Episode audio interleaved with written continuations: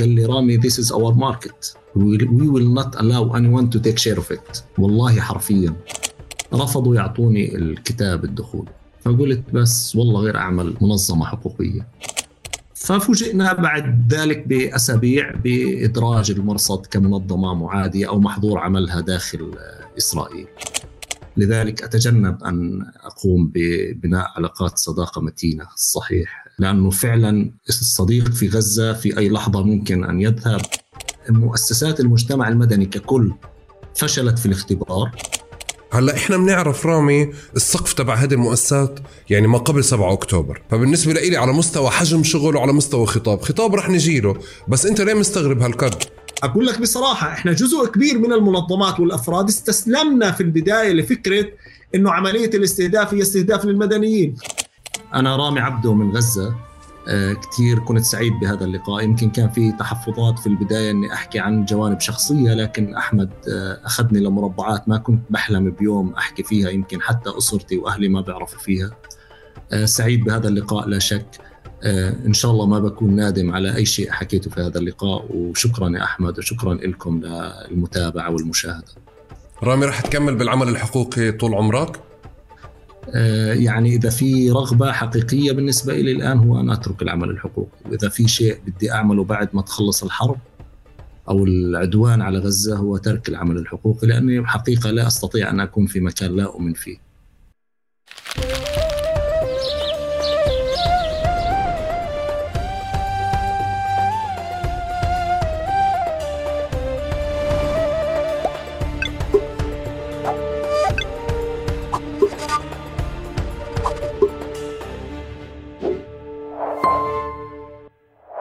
مرحبا واهلا وسهلا فيكم في حلقة جديدة من بودكاست تقارب. معكم أنا أحمد البيقاوي وضيفي لليوم العزيز رامي عبده.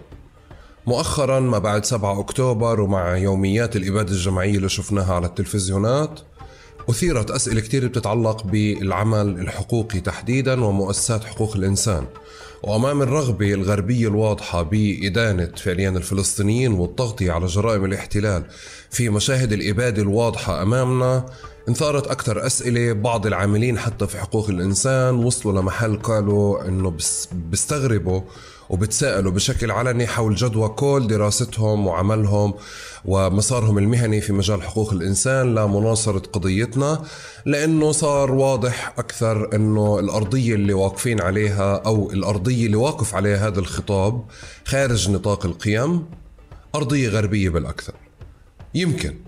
اليوم بحوارنا هذا رح نخوض بهذه الأسئلة وأكثر لنفهم شو وكيف ممكن نستخدم أو ممكن نستفيد من المجال الحقوقي مجال حقوق الإنسان بشكل أساسي في فلسطين بمشاهد الإبادة اللي إحنا بنشوفها اليوم لنصره قضيتنا ونصره شعبنا بعيدا عن التعويل على آه، مؤسسات أو شكل خطاب أو شكل ممارسة اللي ممكن تودينا لخيبات مثل اللي عشناها بالثلاث شهور هدول. قبل ما أبلش بدي أشكركم مقدما على مشاركتكم هذا المحتوى آه، على اشتراككم بقناة اليوتيوب والأهم على مشاركتكم معي أي مقترحات لأفكار مواضيع وضيوف بتحبوا تشوفوها في تقارب. تقارب بفضل مشاركتكم بكون أقرب لجمهوره. وبهيك منبلش. رامي أهلا وسهلا فيك في بودكاست تقارب. أهلا أهلا يا أحمد. أنا يعني كنت كنت بتأمل فعليا يعني آه، في هيك لقاءات هذه الفترة بعملها كنت بتأمل إنه نقدر نعملها أو كنا نعملها قبل أو بعد بس يمكن ضرورة الموضوع بتفرض علينا إنه نسجل بهذا الوقت. بس رامي يعني كان عندي الكثير من الأسئلة ما قبل 7 أكتوبر رح يكون في ما بعد 7 أكتوبر الكثير من الأسئلة. فشكرا أول شيء إنه لقينا وقت آه، لنعمل هذا الحوار. أهلا وسهلا فيك. شكرا لك أحمد وسعيد جدا إنه بكون في هذا اللقاء. وزي ما حكيت كنت بتأمل إنه يكون في وقت أفضل لكن بكل الأحوال آه، الحديث معك ويعني والشجون الحديث بالتأكيد مكسب في كل الأحوال. رامي بدك اليوم هيك تساعدني بس نفتح قلبك على الآخر تمام؟ والموضوع تبعنا إذا ما في أنا برأيي إنه تجربتك الشخصية أنت في هي اللي بتجاوبني على السؤال بس أنا لأني بعرفها إجيت وطرقت بابك يعني.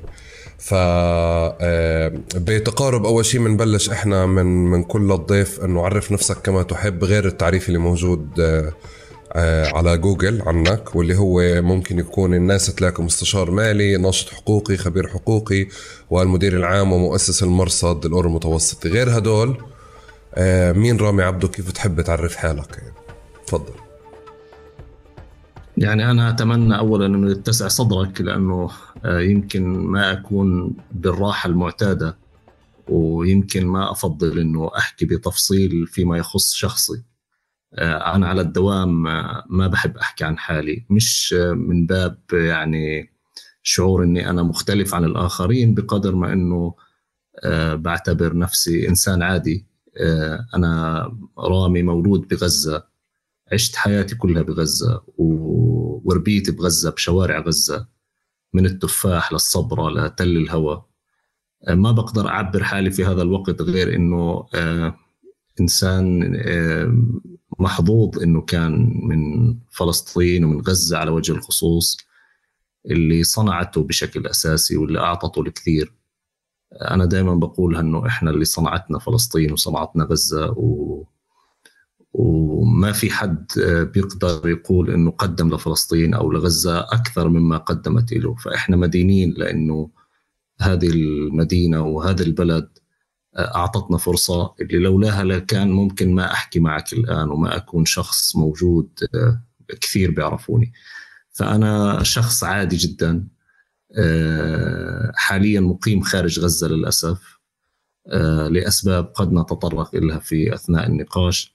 لكن آه، يعني مش ملاقي أي فرصة إني أعبر أو أعرف حالي عن أكثر من هذا التعريف أحمد. رامي أنت وين وين ربيت في غزة؟ أنا آه، أنا ولدت في حي اسمه حي الصبرة آه، في شارع اسمه شارع المغربي. استمريت في الحياة هناك لحد الصف الأول الإعدادي. يعني تقريبا عمر 12 سنة. آه بعدين انتقلنا لحي اسمه حي تل الهوى بيعرفوا الناس كثير أو كان حي الشيخ عجلين هذه منطقة كانت آه شبه فارغة. آه في طفولتي درست في مدرسة للاجئين. أنا بالأصل من مدينة غزة.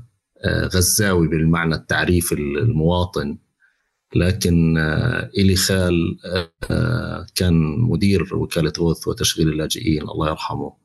الشاعر صالح فروانة وكان مناضل معروف آه، باليسار وكان مدير في آه، اتحاد الموظفين.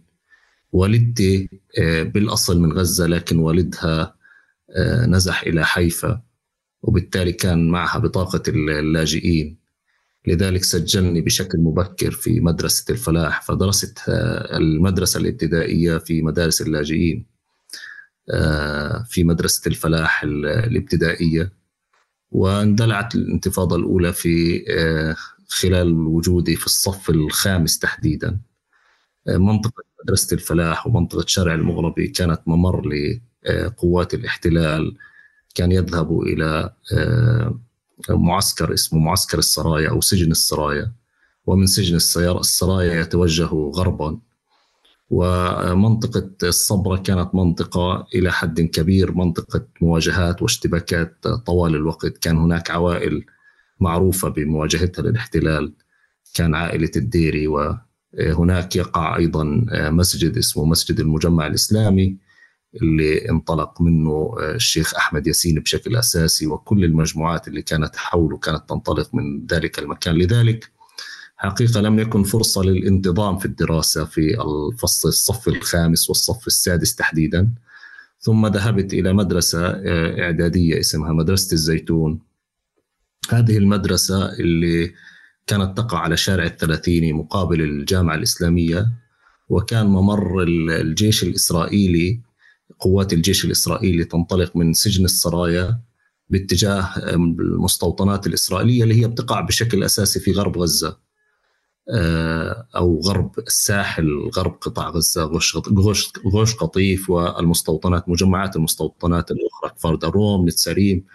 هذا ممر كان آه، آه، يعني عمليا لا أذكر إنه كنا نداوم في المدرسة أكثر مما كنا يعني نخرج للشارع ونتغيب عن المدرسة. وفي مشهد ربما عالق في الأذهان آه، لزميل كان معي في الفصل كنا نقف دائما مقابل آه، الجامعة الإسلامية على ممر السيارات والشاحنات وهذا الطفل اسمه محمود أبو حجر قنص الاحتلال الإسرائيلي وكان بجواري كان أذكر أنه رأسه وجمجمة رأسه جميعا كانت تفتح كما يفتح السطل أو الدلو. ويعني هذا المشهد كان يمر علينا بشكل يومي. لذلك حتى موضوع الدراسة لأنك سألت على موضوع الدراسة لم يكن هناك التزام بالمعنى الجاد.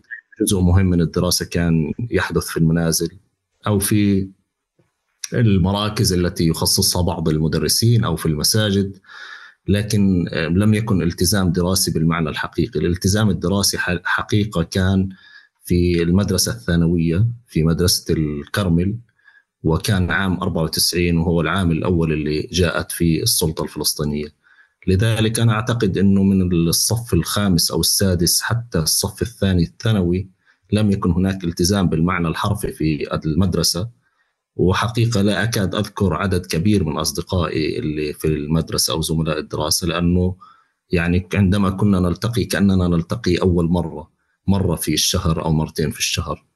فهذا بالنسبة لسكني. عام 91 كما قلنا انتقلت إلى منطقة تل الهواء أو الشيخ عجلين وهي منطقة أيضا كانت تعتبر أيضا ممر للقوات الإسرائيلية باتجاه الغرب أو مستوطنات غرب غزة.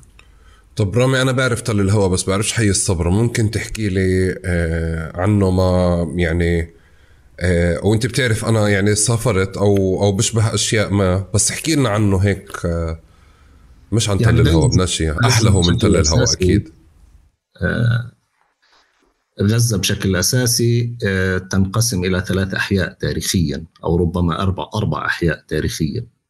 الحي الأول هو حي الشجاعية يعرف الجميع ويقع أقصى شرق غزة. بجواره حي التفاح آه، يطلق عليه حي التفين. أنا بالأصل من جبل اسمه جبل الشعف أو منطقة اسمها منطقة التفين. هذه تقع على تخوم التفاح والشجاعية. والحي الثالث هو حي الزيتون والحي القديم اللي هو حي وسط البلد هو حي الدرج. حي الدرج آه، حي الزيتون وحي الدرج باتجاه الغرب منطقة آه، كانت منطقة رملية اسمها الرمال. أطلق عليها اسم الرمال. هذه المنطقة الرملية لم تكن يعني آه، مأهولة بالسكان بشكل كبير. لذلك الناس يعني أنا أذكر والدي وجدي كانوا عندما يتحدثوا أنهم كانوا عندما يقفوا على جبل الشعف وهو أقصى شرق مدينة غزة كانوا يروا البحر. هذا أمر طبعا لم يكن آه، متاح إنه يحدث آه، في سنوات لاحقة. آه، أنشئ حي جديد اسمه حي الصبرة تقريبا نهاية ربما بعد بعد العام 67 هذا الحي قطنته بشكل أساسي أشخاص جاءوا من أحياء الأحياء الشرقية لمدينة غزة وعدد كبير من اللاجئين الفلسطينيين بينهم عائلات معروفة من صرفند العمار ومن مناطق مختلفة هذا الحي يمثل مزيج سكاني وكان ربما من أكثر الأحياء اشتباكا مع الاحتلال الإسرائيلي في الانتفاضة الأولى. يعني ربما أسماء كثيرة من الشهداء في الانتفاضة الأولى ارتقوا واعتقد إنه حتى نواة العمل العسكري الفلسطيني كان موجود هناك لأنه كان هناك عوائل كبيرة العوائل يعني عوائل ممتدة وهذه العوائل ذات سطوة وأعتقد إنه الفصائل الفلسطينية في ذلك الوقت سواء القيادة الوطنية الموحدة أو حركة حماس كان في ذلك الوقت جهاز اسمه الصاعقة الإسلامية كانوا يحتموا ويعتمدوا بشكل أساسي على العائلات وعلى الدعم الذي تقدمه العائلات.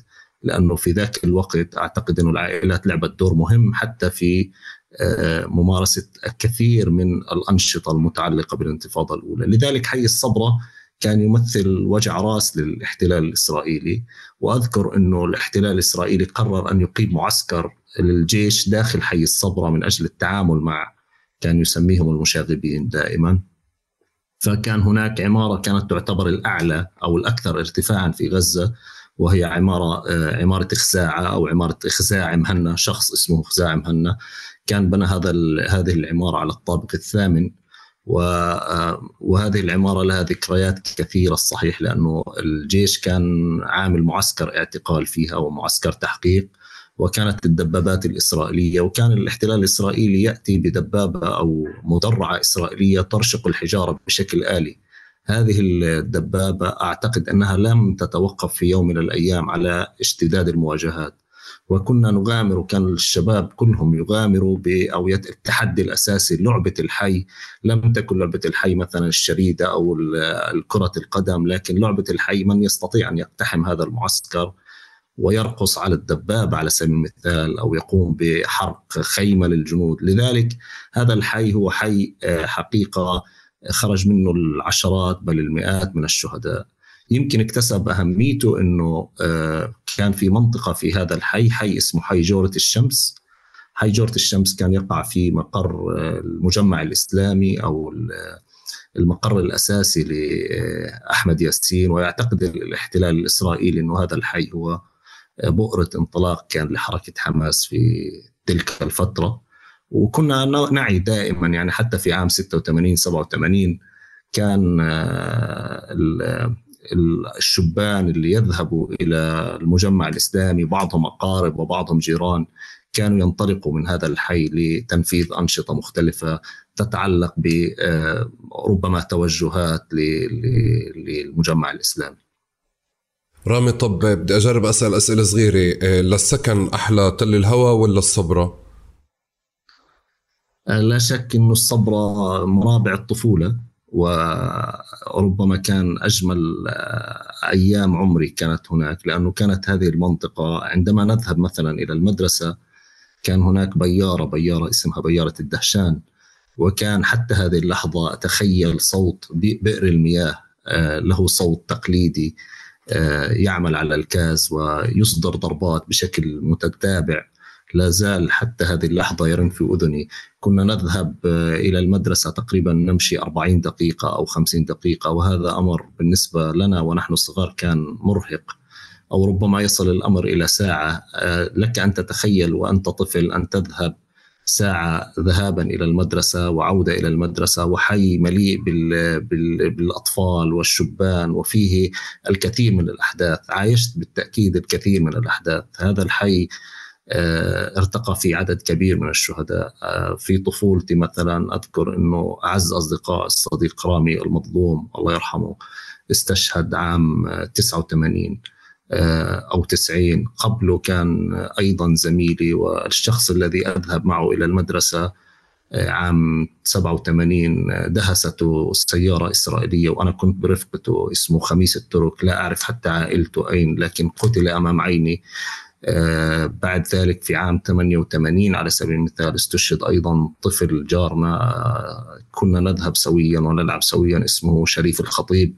هذه بالتأكيد شكلت ذكريات مهمة لي على خلاف حي تل الهوى. حي تل الهوى حقيقة عندما ذهبنا إليه كان فارغ لذلك كان معظم الوقت أمكث على الشاطئ تقريبا آه، كانت تمر الدبابات الإسرائيلية وكانت لعبتنا في ذلك الوقت أن نصنع أجسام ونمد أسلاك ونضعها على على الخط سير العربات العسكرية وننزل إلى الشاطئ ونشاهد مثل هذه العربات وهي تقف. كانوا يتعاملوا بشكل جاد مع أي تهديد ويعني يتوقف السير لساعات جن جنونهم أذكر في ذلك الوقت لأنه كان خط رئيسي عند عودتهم من آه، عملهم كان عملهم الساعة الثالثة أو الساعة الرابعة وهذه العبوات المصطنعة كانت تسبب لهم أرق.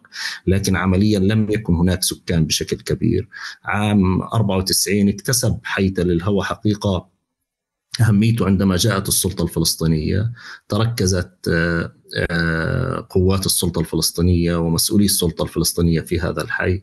لذلك اللي كان بيملك بيت أو أرض آه، في ذلك الحي انتعش بشكل كبير لأنه كان يؤجره بمبالغ كبيرة كان يبيعه بمبالغ كبيرة. يعني أنا أذكر جدتي الله يرحمها اسمها الحجة ريا و يعني لفترات طويلة عشت معها وأنا أعتبر أنه مكثت لديها في يعني أو هي التي ربتني فعلا آه، لأنه كان لي عم.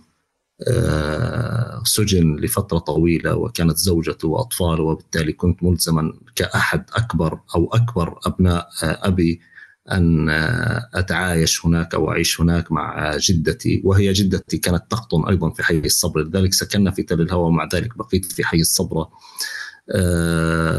جدتي كانت عندما قرر الوالد أن يشتري في منطقة تل الهوى قالت له إذا ذهبت إلى تل الهوى سأغضب عليك لأنه منطقة بعيدة وين بدك تروح بما معنى لكن بعد عامين هذه المنطقة اكتسبت أهميتها كما قلنا من قدوم السلطة الفلسطينية والناس يعني عمليا اعتبرت هذا الحي هو أحد أرقى الأحياء.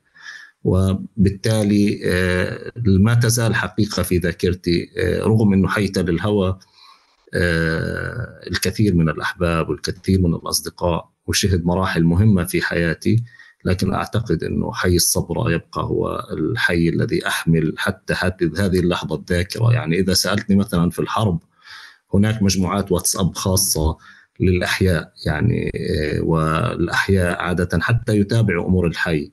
الحي الأول الموجود لدي على الواتساب هو حي جنوب غزة وتحديدا حي الصبرة وهو الذي لاحقا ضم تل الهوى ومنطقة الزيتون.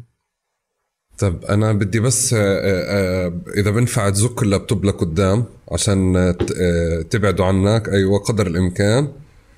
أوكي وبدي وبدي أسمع رامي اللهجة الغزاويه تبعتك لأنه أنت لساتك محافظ عليها. هسا لما لما صار لما صار تل الهوى اسمه تل الإسلام ضليتك تحكي عنه تل الهوى ولا استخدمت تل الإسلام لفترة؟ يعني آه، سؤالك صعب. آه، بس لأنه دائما بتدفعني أتحدث آه، بشكل شخصي. أنا صعب كان علي أحكي تل الإسلام صحيح. سو لذلك برغبة مني أو بدون رغبة مني لا بقيت أحكي تل الهوى. ليش؟ أنا آه، طلعت آه، درست الماجستير في عام 99 وصار حدث معين عندي ب 99 آه، كنت خلال دراستي أكيد بشتغل وحدث معين اعتقلت لسبب أو لآخر فقررت إني أخرج من البلد لفترة زمنية. فكان أنا طبعا قبلها كنت بقدم إني أعمل ماجستير في كارديف أو في بريطانيا وكان عندي قبول من جامعة هناك أو جامعة هناك عشان نضبط اللهجة الغزاوية ف آه، قبل آه، ما أروح على الأردن آه، إلي صديق قرر هذا الصديق إنه نروح على عمان في زيارة. وهذه أول مرة كانت بالنسبة لي أن أخرج من غزة يعني. فطلعت على عمان. كان في ذلك الوقت معبر رفح. بتروح لمعبر رفح وبعد ما تروح على معبر رفح بتقابل المخابرات الإسرائيلية.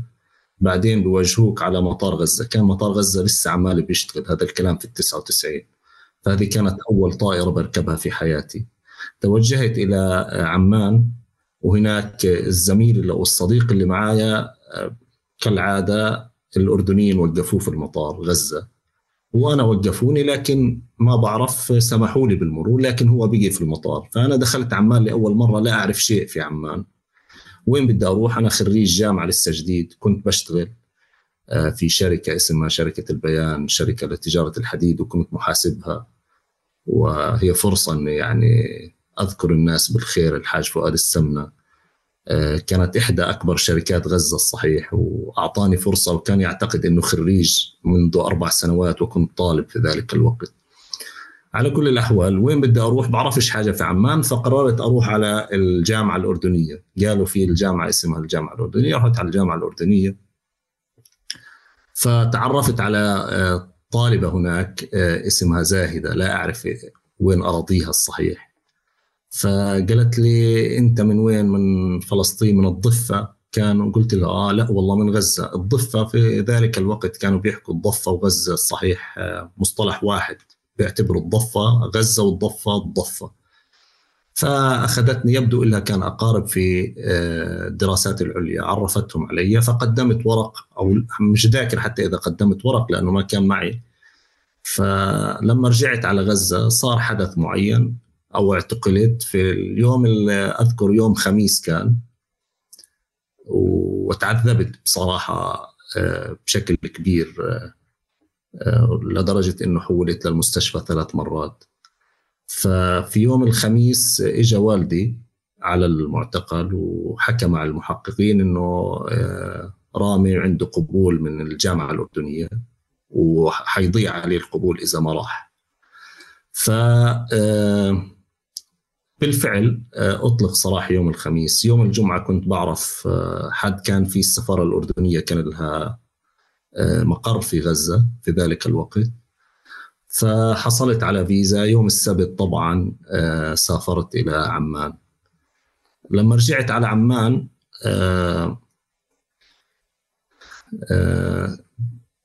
رجعت من عمان الصحيح. خلصت الماجستير ماجستير التمويل وعدت كان لي صديق يعمل في وزارة المالية. وهو معتقل حاليا اعتقل حديثا من آل شعت ربنا يفرج كربه. وكان مدير في هذه الوزارة وقال لي إنه إيش رأيك؟ أو قال لي إيش رأيك تيجي تشتغل عندنا في الوزارة؟ قلت له تمام. فذهبت قابلت سيدة صحيح تركت انطباعات إيجابية لدي حتى هذه اللحظة اسمها عبلة النشاشيبي. هسه بنحكي بأي سنين رامي؟ هذا الكلام بحكي ب 2001 أوكي. ب 2001 الانتفاضة الثانية شغالة. الانتفاضة الثانية شغالة وفي فترة الجامعة كان معظم وقتنا بنلف أو بلف كنت بتابع الجرحى من غزة. بعضهم ما زالوا حتى هذه اللحظة يعني وناشطين مثل ظريف الغرة اللي طفل صغير وصل إصابته كان ميؤوس منها. وعولج في مستشفى اسمه عمان الجراحي وظريف الآن هو رئيس اتحاد المعاقين أو ذوي الإعاقة. بوجه له التحية الآن إذا كان بيسمعنا. أه وأشخاص آخرين الصحيح فكان حتى وقت الدراسة كثير مخصص لهؤلاء لأنه كان أه اندلعت الانتفاضة في السنة الثانية من دراستي في عام 2000 فلما رجعت أه جلست مع عبلة النشاشيبي. عبلة النشاشيبي كانت عمليا هي وزير المالية واللي بيعرفوا بذاك الوقت السلطة الفلسطينية ووزارة المالية بيعرفوا أنه عبلة النشاشيبي هي وزير المالية لأنه هي كانت مدير عام الموازنة. وهي شخصية قوية محترمة ومهنية حقيقة. ووالدها كان وزير المالية محمد زهدي النشاشيبي. لا أعرف إذا توفي أعتقد توفي. وكان لفترة رئيس الصندوق القومي. وكان محمد زهدي النشاشيبي شخصية أيضا لها حضورها. وهذا فترة كانت الصحيح كانت ذروة فساد السلطة الفلسطينية ولا أعتقد أنه هذه العائلة طبعا لعبت دور في هذا المشهد بقدر ما كان التأثير الخارجي على وزارة المالية وال يعني الدوائر الموجودة في الوزارة مش محل حديث. لكن لما جلست معها أنا كان كنت جاي master of finance ماجستير تمويل. والوزارة اسمها Ministry of Finance ولم يكن أحد في هذه الوزارة يحمل درجة finance كان الدرجات التقليدية التجارة المحاسبة. فجلست معها وقررت إنه نبدأ العمل من الآن. قالت لي متى بتقدر تبدأ؟ قلت لها من الآن. قالت نبدأ من الآن. قلت لها أنا عندي طبعا شرط. قالت شو هو الشرط؟ قلت لها أنا ما بقدر أشتغل بالسلطة. ليش؟ قلت لها أنا مروح علي ديون وعندي التزامات، طبعا في ذهني أمور أخرى الصحيح. ف لا بنسرع لك التعيين، أنا كنت أقولها طبعا بياخذ وقت وسبع شهور وعندي التزامات مالية. فقالت لي طيب شو كيف بدنا نعمل؟ اتصلت على مدير برنامج ال UNDP في ذلك الوقت كان اسمه تومي لوذرميل فعينت على برنامج ال UNDP بأشتغل مدير لمشروع هيئة سوق رأس المال. كان في ذلك الوقت هيئة سوق رأس المال لسه أه بيطوروها وهي الجهة المشرفة على البورصة الفلسطينية أو سوق الأوراق المالية الفلسطينية. فبالفعل عينت على ال UNDP وكنت آخذ راتب من ال UNDP لكن بداوم في وزارة المالية.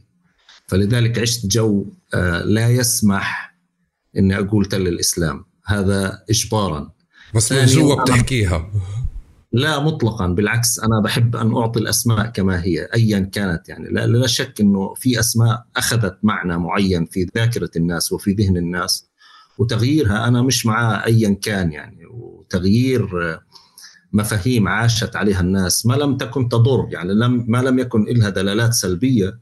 بالتأكيد أنا مع الحفاظ على الأسماء القديمة. فهذا باختصار اللي صار الحديث ليش أنا يعني مجبرا وبرغبة مني كنت بنادي تل الهوى بتعرف تل الهوى وتل الإسلام زي بلبنان لما تسأل الواحد من وين أنت؟ فعشان تعرف طائفته مباشرة. ففعليا في في اللفة هذه فعليا في حالة غزة إنه تل الهوى ولا تل الإسلام ولا كذا. والنظرة اللي ممكن تأخذها من الغزاوي الاستغراب أو أو إنه يعني ممكن تأخذها نفسها من اللبناني لما إنه شو بدك في طائفتي أو شو بدك من وين أنا أو شو بدك من موقفي يعني. فبكون يعني نفس الشيء. آه، آه، بصراحة بدي أعلق هان. المجتمع الغزي هو مجتمع متجانس إلى حد كبير. آه، متجانس بالعرق بالدين بالثقافة. ممكن في اختلاف في العادات. يعني صح إنه في غزة مثلا لهجة الشمال لهجة جباليا البلد مختلفة عن جباليا المعسكر. لهجة الشجاعيه مختلفة مثلا عن لهجة الرمال. في لهجات مختلفة. لكن المجتمع حقيقة فكرة التفرقة خليني أقول آه، هي نتاج آه، ممارسات احتلال وممارسات أو حياة قاسية عاشوها الناس. وهذا اللي دائما أنا بقوله. إنه لا المجتمع بشكل عام متجانس. لذلك آه، دائما بحكي في حتى في موضوع الفصائل الفلسطينية إنه آه، بيجي فصيل على سبيل المثال بيقول أو أنصار فصيل معين إنه هذا الفصيل له دور مهم في آه، تشكيل هوية غزة ويعني الانطباعات عن غزة إنها منطقة متمردة أو منطقة بتقاوم. عمليا أنا بعتقد إنه حالة الاحتضان الشعبي المنصهرة آه، أو المجتمع المنصهر في بوتقة واحدة على قاعدة رفض الاحتلال الإسرائيلي خلى عند الناس هدول حالة من الانسجام اللي بتعطي لمن يحمل لواء الرفض والمقاومة. يعني قبل حماس في غزة على سبيل المثال كان هناك قوات المقاومة الشعبية. قوات المقاومة الشعبية يمكن تاريخيا لم تؤرخ بشكل كبير لكن أنا أعرفها وأعرف عنها لأنه أعمامي وجزء مهم من عائلتي على سبيل المثال عملوا فيها. كان يقودها آه، شخص اسمه زياد الحسيني. زياد الحسيني أنا أذكر وزير الدفاع في ذلك الوقت بحاول أتذكر اسمه كان وزير دفاع مشهور آه، ايالون آه، أحاول أن أتذكر اسمه. كان يقول أنه اسرائيل تحكم غزة في النهار وزياد الحسيني يحكم غزة في الليل. وبالتالي هذا خلى يمكن أنا فكرتي ما وصلتها بشكل جيد خلى فعليا إنه آه، أي حد بينطلق آه، من مبدأ المقاومة للاحتلال يجد حاضنة شعبية متجانسة. وبالتالي الفروقات بين الناس صح موجود مواطن لاجئ مهاجر. لكن عمليا جميع مكونات الناس في في غزة لا يوجد بينها الفصل اللي يمكن أن يتوقعه الآخرين مثل مثلا اللي موجود في لبنان. وكأنه الناس طوائف. إحنا بنحكي عن مجتمع متجانس بمجموعه. هو مجتمع سني أصلا بمجموعه ملتزم. يعني الالتزام الديني في غزة لا يأتي من عامل آه، على سبيل المثال متعلق بتربية معينة. لا آه، لا أنا أعتقد إنه أقرب إلى البعد الثقافي. صح. وهذا دائما نلاحظه. يعني مثلا منطقة من منطقة خان يونس على سبيل المثال وخان يونس الشرقية لسنوات طويلة هي محسوبة على تيارات علمانية وتيارات يسارية على سبيل المثال. لكن كل أفراد هذه العوائل مثلا تلبس النقاب. على عكس مثلا منطقة مثلا زي منطقة غزة ممكن تكون محسوبة على أجزاء مهمة منها مثلا منطقة الرمال محسوبة على تيارات إسلامية لكن لبس الفتيات على سبيل المثال بشكل ما متحرر أكثر من مناطق أخرى. اللي بدي أقوله أنه لا التفاوت في المجتمع في غزة مش نتاج اختلاف أيديولوجي أو عدم تجانس للمجتمع. المجتمع بمجموعه متجانس. الفروقات تبقى فروقات ناتجة عن أمور زرعها الاحتلال ووجود الاحتلال الإسرائيلي مرتبطة ب عقليات بتفضل أو سياسات الإقصاء ويعني خليني أقول نوع من آه، آه، الاستقطاب الحاد نتيجة الصراع السياسي بين الفصائل الفلسطينية لفترة طويلة. آه، نقطة يمكن برضو بفضل أو بحب أحكي فيها إنه في انطباعات عن الناس في غزة إنهم ناس شوية جامدين صعبين رغم إنه اللي بيتعامل مع الناس في غزة كمجتمع بيجد إنهم أكثر الناس رقة وطيبة أيضا. آه، لكن هذا الانطباع اللي عند الناس مبرر ومفهوم. إحنا بنحكي عن ناس عمليا عاشوا معاناة كبيرة وأنا يمكن جدي لأمي وجدي لأبوي ابويا بعرف عنهم قصص كيف كانوا بيعانوا بشكل كبير. آه، غزة كانت تحت حكم الإنجليز. بيعرف الجميع بعد الحكم العثماني كان الحكم العثماني لا شك إنه بالفترات الأخيرة الحياة قاسية جدا جدا والناس كانت بتعاني بشكل كبير ولما اجى الإنجليز اختار آه، بعض العائلات الإقطاعية الغزاويه الأصل اللي هي من العائلات وبقيت بعض العائلات الغزاويه الجزء الأكبر منها يعاني معاناة كبيرة. العائلات الإقطاعية اللي هي عائلات وهي عائلات بالمجمل عائلات محترمة حقيقة لكن تاريخيا كان لها دور في آه، يعني دور في آه، إدارة البلد وإلها مستوى معيشي معين.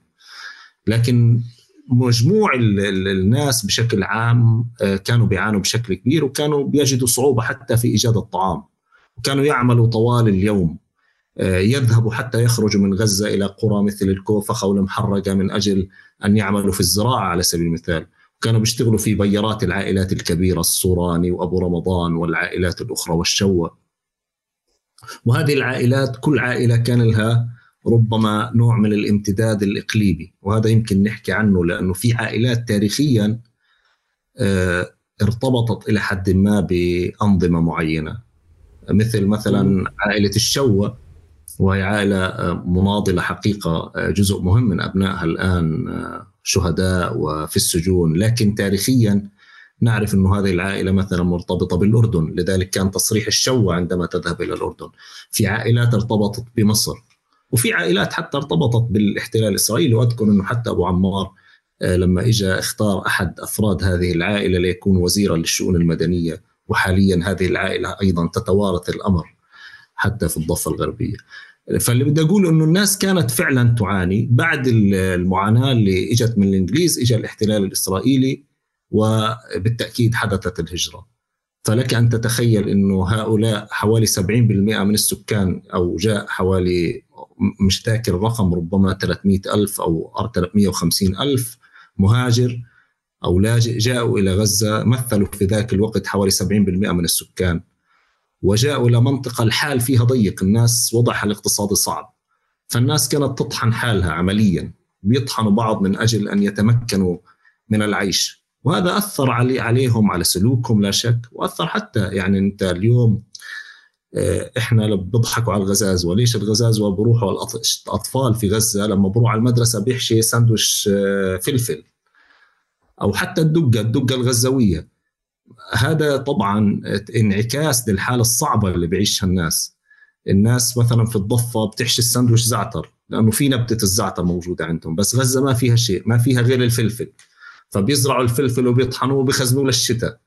وما فيها غير القمح. بيطحنوا القمح وبحطوا عليه فلفل وبحشوا الساندويش. فحياة الناس حقيقة صعبة. و... واستمرت الصعوبة في الحياة حتى يومنا هذا. وأعتقد يمكن إحنا عايشنا ال 20 سنة الماضية بالحروب اللي بتعيشها غزة والحصار اللي بيعيشه غزة لكن عمليا قبل ذلك كانت المعاناة شديدة. كثافة سكانية عالية. مجتمع أكثر من 70% منه من اللاجئين. مجتمع محاط ب بجدران حقيقة والمخارج لهذه المنطقة مش مخارج مرحبة.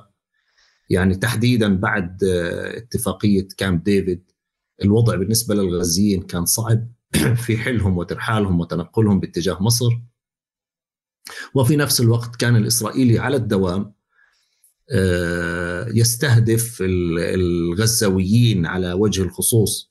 وهذا أمر حتى انعكس حتى على الدول الأخرى. يعني أنت بتروح على الأردن بمجرد ما يشوف إنك غزاوي آه خلاص بتكهرب وبحطك على جنب. وأنا أذكر يعني لا أخفي إنه أنا مثلا أول شهرين ذهبت إلى الأردن. إحنا ذهبنا أربع شبان من الجامعة الإسلامية وأربع شبان من جامعة الأزهر. أذكرهم والله يوجههم الخير. آه، مكثنا ثلاث أشهر نذهب إلى مقر مخابرات العبدلي ومقر مخابرات وادي السير. وبالمناسبة جميعنا لم يكن لنا توجهات سياسية حقيقة يعني. كانوا متفوقين على الجامعة وذهبين إلى الدراسة جزء منهم بدهم يدرسوا. قانون وجزء منهم بدهم يدرسوا تمويل وجزء منهم بدهم يدرسوا اقتصاد. رحل منا اثنان سجنوا أحدهم من عائلة الحصري حازم الحصري وشخص آخر من عائلة الحبشي سجنوا عند الاحتلال الإسرائيلي بعد أن رحلوا من الأردن. ومجرد فقط أنك من غزة كان تذهب وتعاني وهذا كان يعاني الكل. يمكن أنا اليوم بحكي بأريحية. وما بعرف إذا برنامجك بيسمح لكن هي محطات أعتقد مهمة حتى يستذكرها الناس. وبالتالي الغزاوي حقيقة بيعاني كان حتى قبل الانتفاضة وبعد الانتفاضة وما زال يعاني وهذا شكل شخصية إلى حد ما صعبة.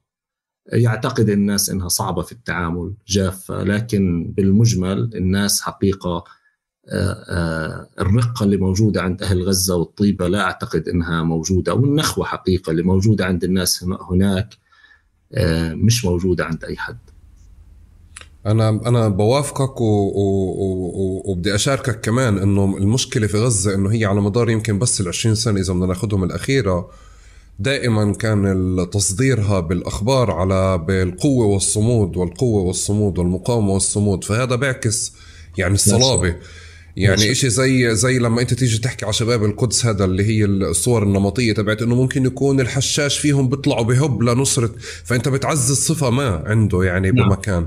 بحاله غزه طوال الوقت في في هذا الذكر. ومن مكان تاني بشعر إنه أنا مثلا محظوظ جدا بإنه يعني آه، يعني أنا بعرفك من فترة بس أنت بتعرف إنه كمية الأصدقاء اللي من غزة اللي تعرفت عليهم اللي لولاهم أنا ما بعرفها.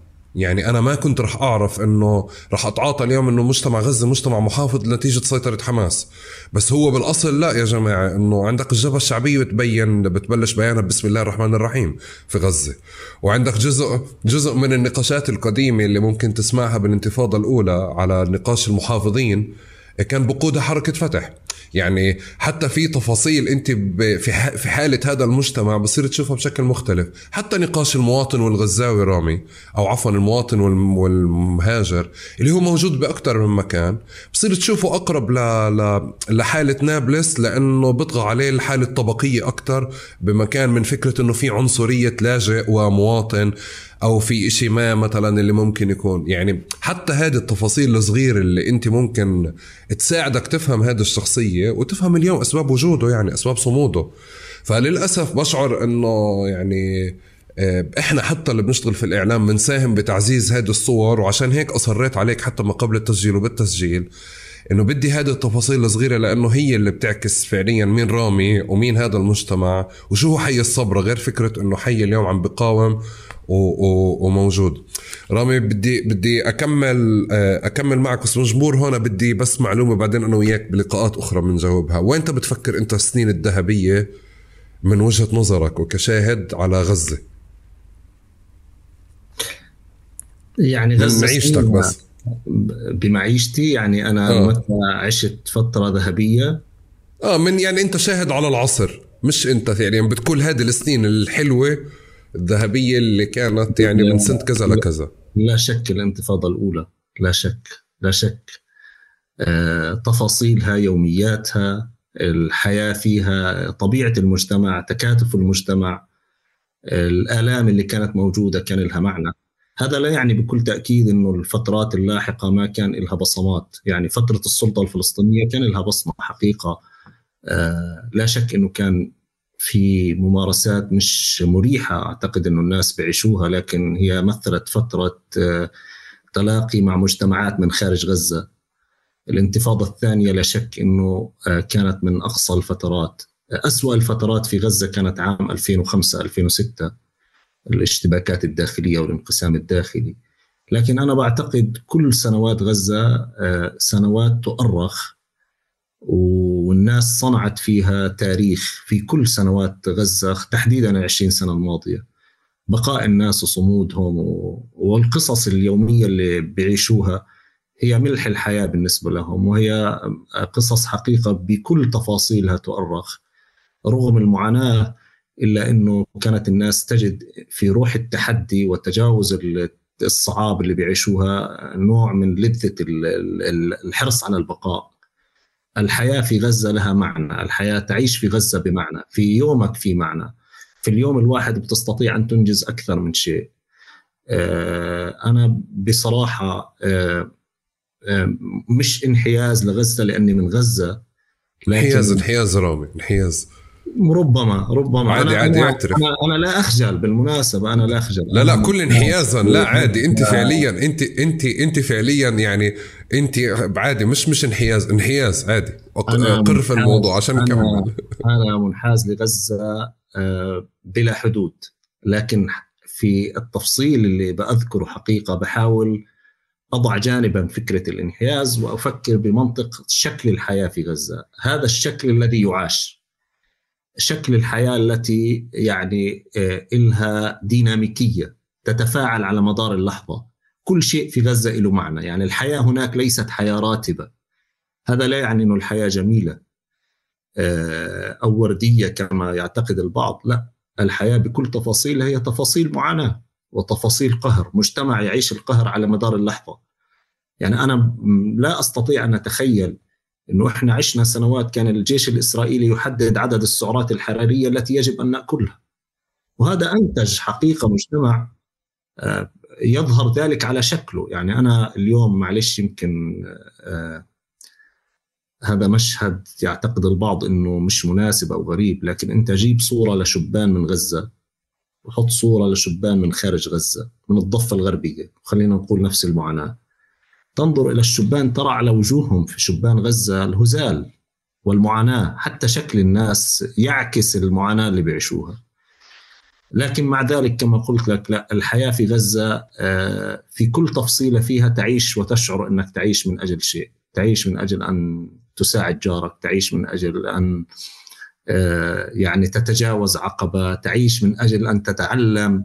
والدراسة هناك في غزة أكيد آه، بتعرف إنه هي قصة لوحدها قصة الدراسة وعشق الناس للتعلم والحرصهم على التعليم قصة بحد ذاتها. ولذلك أعتقد إنه الحياة في غزة في كل سنواتها جميلة تستحق أن تؤرخ. اليوم حتى في قلب المعاناة آه، لا شك إنه على مدار اللحظة كل لحظة بتسمع خبر آه، فقد حبيب أو صديق أو قريب.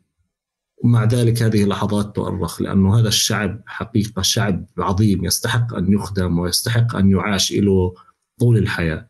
هذا الشعب اللي اليوم آه، يقتل بالمئات بالآلاف وحقيقة اليوم قدم آه، لم يقدم شعب مثل ما قدم شعب غزة في تاريخ الصراعات منذ الأزل ليس حتى في التاريخ الحديث. اليوم إحنا بنحكي عن 4% من سكان غزة بين شهيد وجريح ومفقود. وبالكاد تسمع الآه. الآه موجودة الناس تتألم تنزف وغاضبه غاضبة ليش حدث هذا كله؟ لا شك هي الأسئلة مبررة. لكن إذا نظرت بالمشهد العام أنت ترى شعب عن جد شعب صم صامد صلب آه، يفهم جيدا كيف يتحدى الاحتلال الإسرائيلي وكيف ينظر في عين العدو ويواجهه ب- بصلابة وبصبر. لذلك هذا الأمر أنا بحكي لك فيما يخص غزة انحيازي لغزة لأنه غزة ليست محصورة بشكل أو بفصيل أو بلون. الجبهة الشعبية مجموعات محمد الأسود في تاريخ احتضنتها غزة لأنه غزة من يرفع لواء المقاومة في غزة يحتضن الشعب يحتضن الشارع. وبالتالي غزة التي تقدم لفصائل المقاومة وليس العكس. وبالتالي أنا أعتقد إنه آه هذا الشعب يستحق أن يعاش معه. وشعب يستحق أن يخلد ويذكر دائما. وأنا ما لا أتحدث عن ذلك من باب الانحياز. أنا منحاز. لا أنا أنا أنا أنا بحكي لك انحيازك. أنا بشوفه لما بأكد عليه.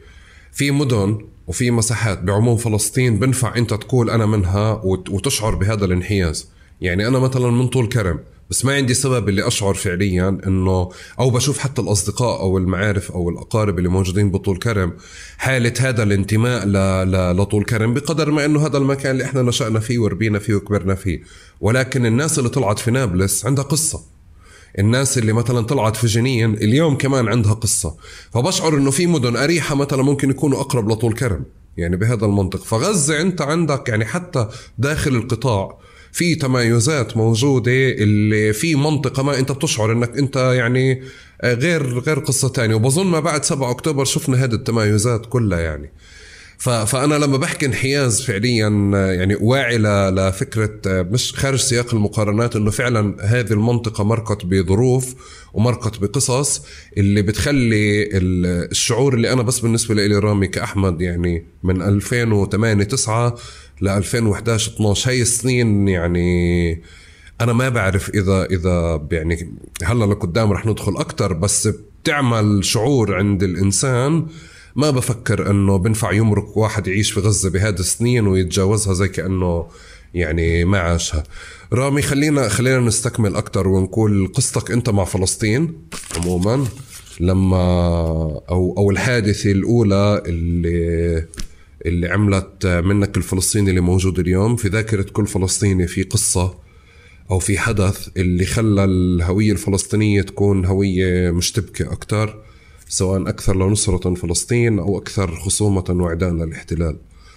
ف أنت إيش بتستذكر القصة الأولى؟ أنا اولا والدي الله يا ربي يسلمه آه بالاصل جدي متزوج من ثنتين فجدتي حردت زعلت أخذت آه، أبويا وأعمامي وراحت على منطقة الصبرة. إحنا في الأصل من منطقة آه، التفاح كما تعلم فأخذتهم فعانت في تربيتهم. فالعم الأول الأكبر هو صلاح ووالدي هو صالح. صلاح أبو إسماعيل يعيش في الإمارات كان آه، قائد للمنطقة الجنوبية في قطاع غزة في حركة فتح. واعتقل لسبع سنوات تقريبا ثم آه، نجح بالفرار. ففر إلى الخارج. آه، فوعيت على الدنيا إنه إلي عم في السجون وإلي عم آه، مقاتل وإلي عم بلحقوا الإسرائيليين وبيجوا بهجموا على البيت وبيسألوا عن عمي وأبوي روح راح على مصر يشوف عمي وهو مروح. اعتقلوا أبوي وعذبوه بشكل كبير الوالد عذبوه بشكل كبير على اعتبار إنه هو صلاح لأنه بالعبري صالح وصلاح تكتب نفس الاسم. اخذ وقت طويل معهم اجى الوالد بتذكر ومكسر فعليا مكسر. هذه موجودة في ذاكرتي لكن أعتقد إنه في حادثة آه، فاصلة. هي آه، مقتل آه، الطفل خميس الترك. أنا لا أعرف عائلته الآن وين لكن كنا بالصف الثاني الابتدائي ودهسوا جيب إسرائيلي أمام عيني ودم حتى ظهر ورافقتني هذه الصورة آه، حتى لسنوات قليلة. حقيقة بعد ما أنه آه، أكيد شفنا مشاهد أخرى. آه، ثم طبعا الانتفاضة الأولى مشاهد الانتفاضة الأولى والالتحام كان الحي تبعنا الصحيح شارع المغربي تحديدا. شارع آه، نشط جدا في المواجهات. وكأصدقاء طفولة كنا نذهب وأنا كنت أذهب أعرف غزة شبرا شبرا.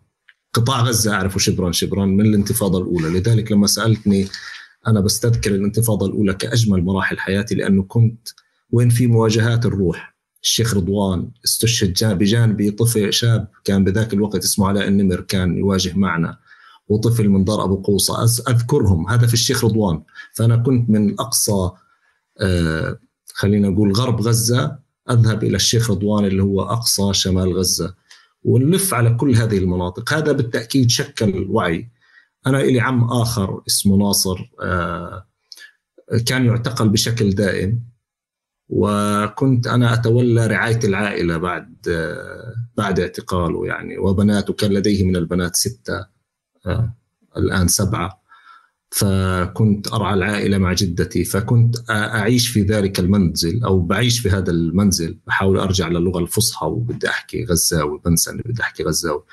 فبعيش في هذا المنزل فكنت أشوف الجيش وهو يدخل ويحط البارود على رأسي مثلا وبده يعتقل عمي ويسحب وبعد هيك حكموا لعدة سنوات. فكنت أرافق زوجة عمي آه، اللي فقدت ابنها آه، منذ أيام. آه الله يرحمه. ف آه،, آه كنت أروح على السجن. الزيارة. ارافق زوجة عمي كنت صغير قبل أو أقل من الشخص معوش هويه وكانت حبتي قليلة. آه أنا صرت راجل في أولى جامعة لك تتخيل. ففي كان عندي شوية هيك تأخر في النمو.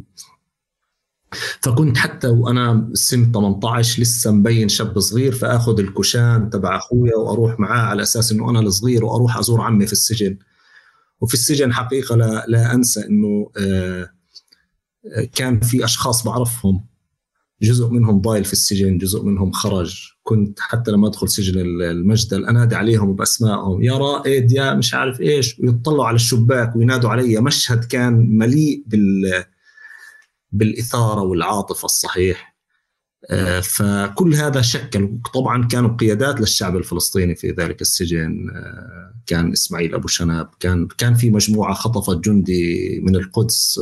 آه، مجموعة توليدانو أيضا قابلتهم وكنت ألتقي معهم من القدس وأحكي معهم الشاب الصغير اللي جاي وبنقل أخبار غزة وإشي إلى آخره. فبتخيل كل هذا كون عندي آه، نوع من الالتزام والشعور إنه آه، يعني الناس بتقدم دمها وروحها ويستحق إنك تقدم جزء من وقتك. ويمكن استمر هذا الأمر حقيقة لحد ما آه، فكنت أفقد معظم أصدقائي. لذلك كان عندي فوبيا إنه أنا يكون لي صديق مقرب. وأنا بحكي لك بصراحة أقرب صديق لي بالمعنى الحقيقي والتقليدي للصديق القريب كان في 2003 واستشهد. وكنا نتعاهد سويا إنه إحنا نروح على آه خليني أحكي قصته لأنه يستحق أن يخلد الصحيح. رغم إني مش ما كنت بفضل إني أحكي عنه. آه هذا الشهيد اسمه خالد الزهار وكان مختلف حقيقة عن بقية العائلة وهو ابن لمحمود الزهار دكتور محمود الزهار. آه، طيب جدا خلوق جدا ذكي جدا متفوق جدا في دراسته. درسنا الجامعة سويا واتفقنا أن نذهب إلى الأردن للدراسة. أنا خرجت قبله ويعني تطرقت إلى المعاناة التي كنا نعانيها في الأردن. آه، كنا على تواصل بشكل يومي حقيقة بشكل يومي لساعات طوال. كان الإنترنت لسه حديث داخل وبنتعامل معه فكنا نتحدث بشكل دائم. ف آه، أنا طلبت منه ألا يأتي إلى الأردن.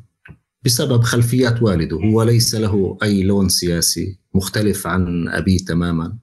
مش منخرط في عمل سياسي مركز في دراسته تماما. فقلت له ألا تأتي لأنه راح تعاني بشكل كبير يعني ما تيجي. فذهب عمل ماجستير في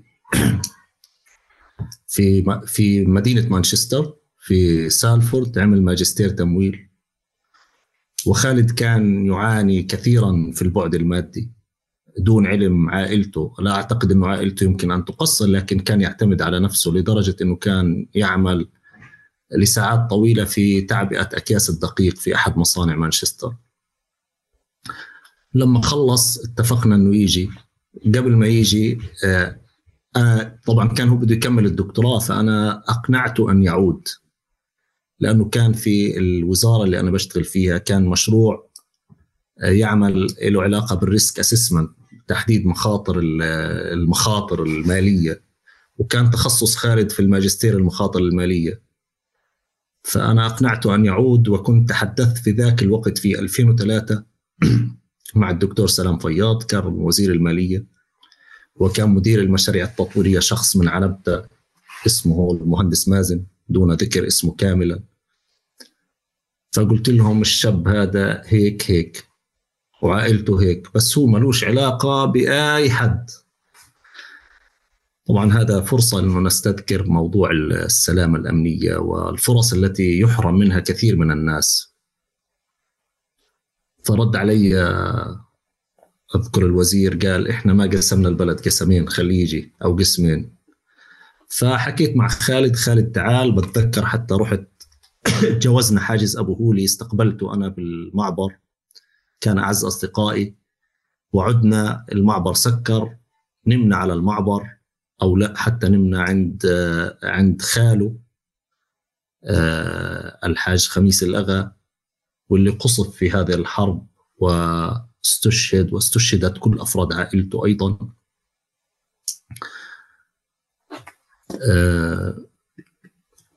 فثاني يوم أو ثالث يوم أخذت خالد رحت على الوزارة. يمكن اللي اللي اشتغلوا في ذلك الوقت في وزارة المالية بيذكروا هذا المشهد. وصلنا الساعة 8 الساعة 9 كان اتصال من الجهاز الأمني الأول الساعة 9 و10 كان مسؤول جهاز أمني آخر. الوزارة انقلبت. فبعت لي الدكتور. فدخلت أنا ابتسمت فهمت القصة قلت له ما في داعي. اخذته ومشيت. فأذكر إنه كسر خاطره. وحتى نتجاوز كسرة الخاطر يلا بدنا نزوجك. فراح آه، آه، خالد تعرف على عائلة من عائلة شبير آه، وذهب والده معه. والده صعب بعض الشيء حدث خلاف. روحوا ما فيش زواج. فأنا ذهبت تحدثت مع شقيقها شقيقها موجود الآن في إيرلندا يعمل هناك.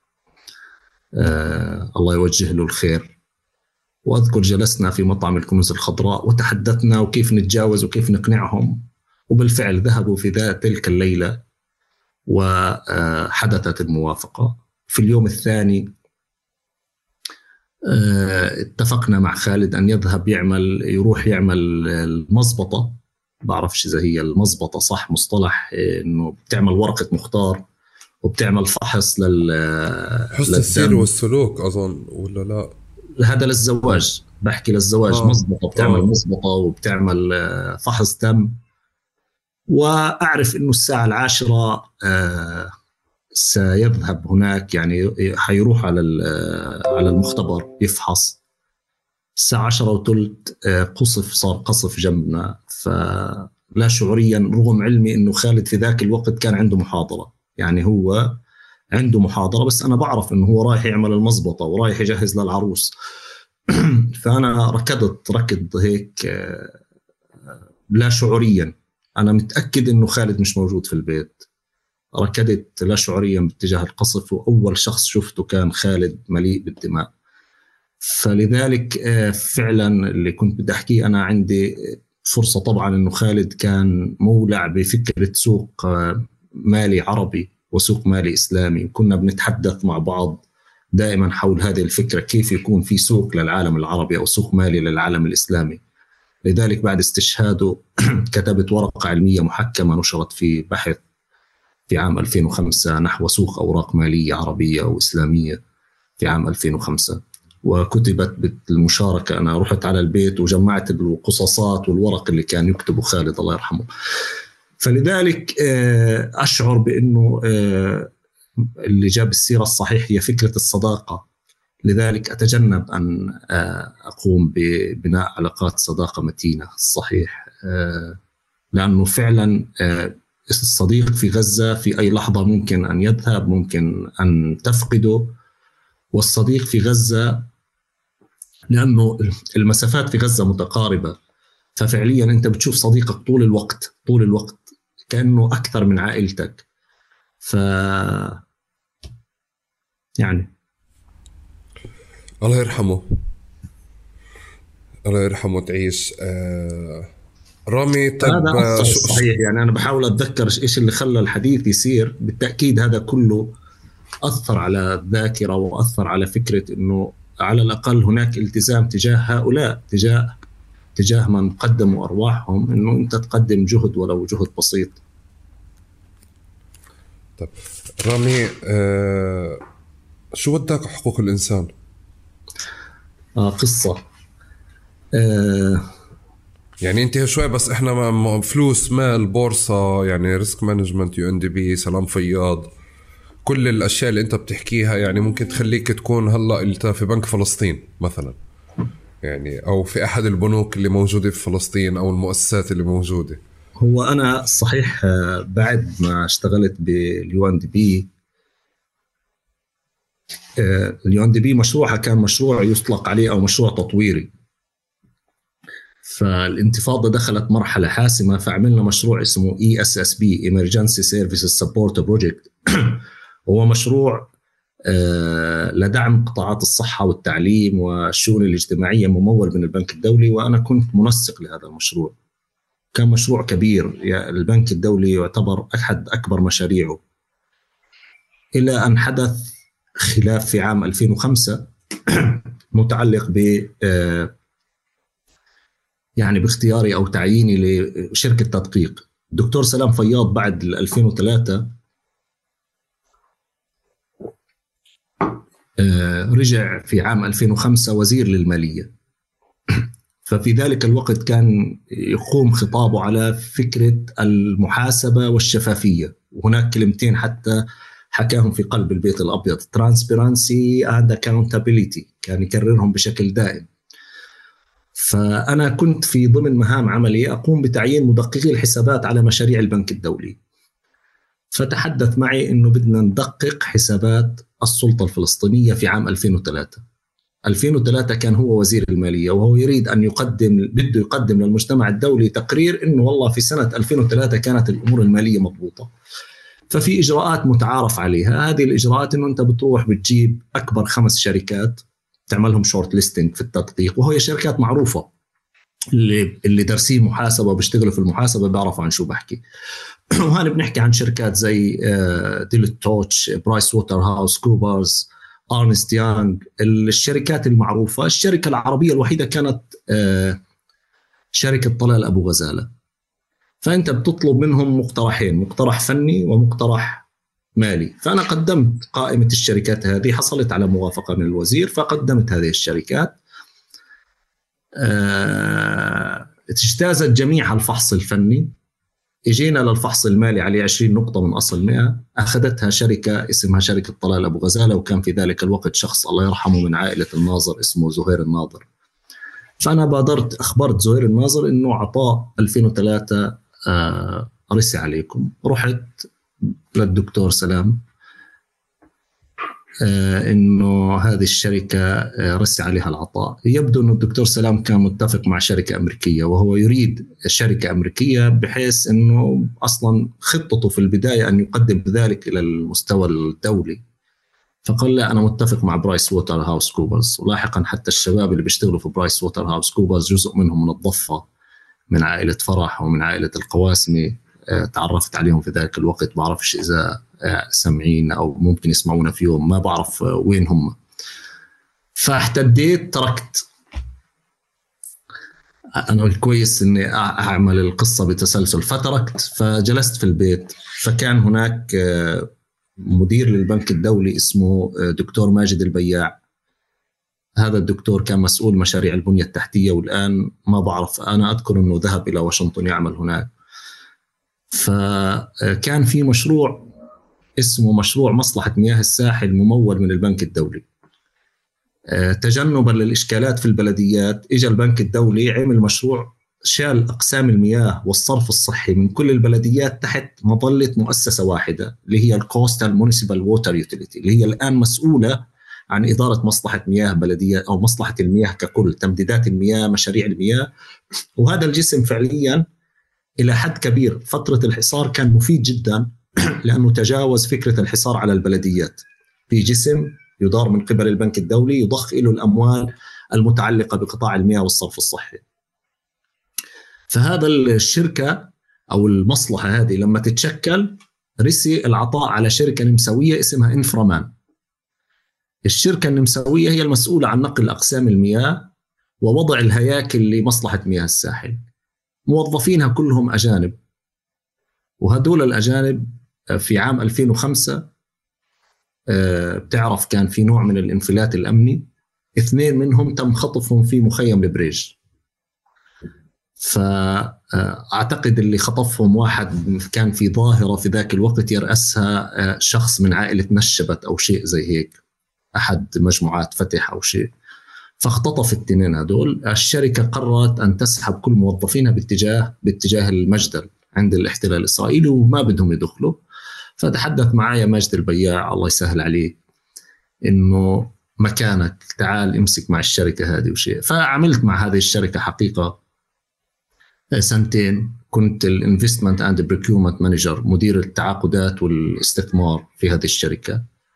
فبقيت في البعد المالي إلى أن حدث الانقسام عام 2006 ولا شك إنه كان فترة تل الهوا آه، حازت على النصيب الأكبر من المشاكل وعمليات القتل في هذا الحي.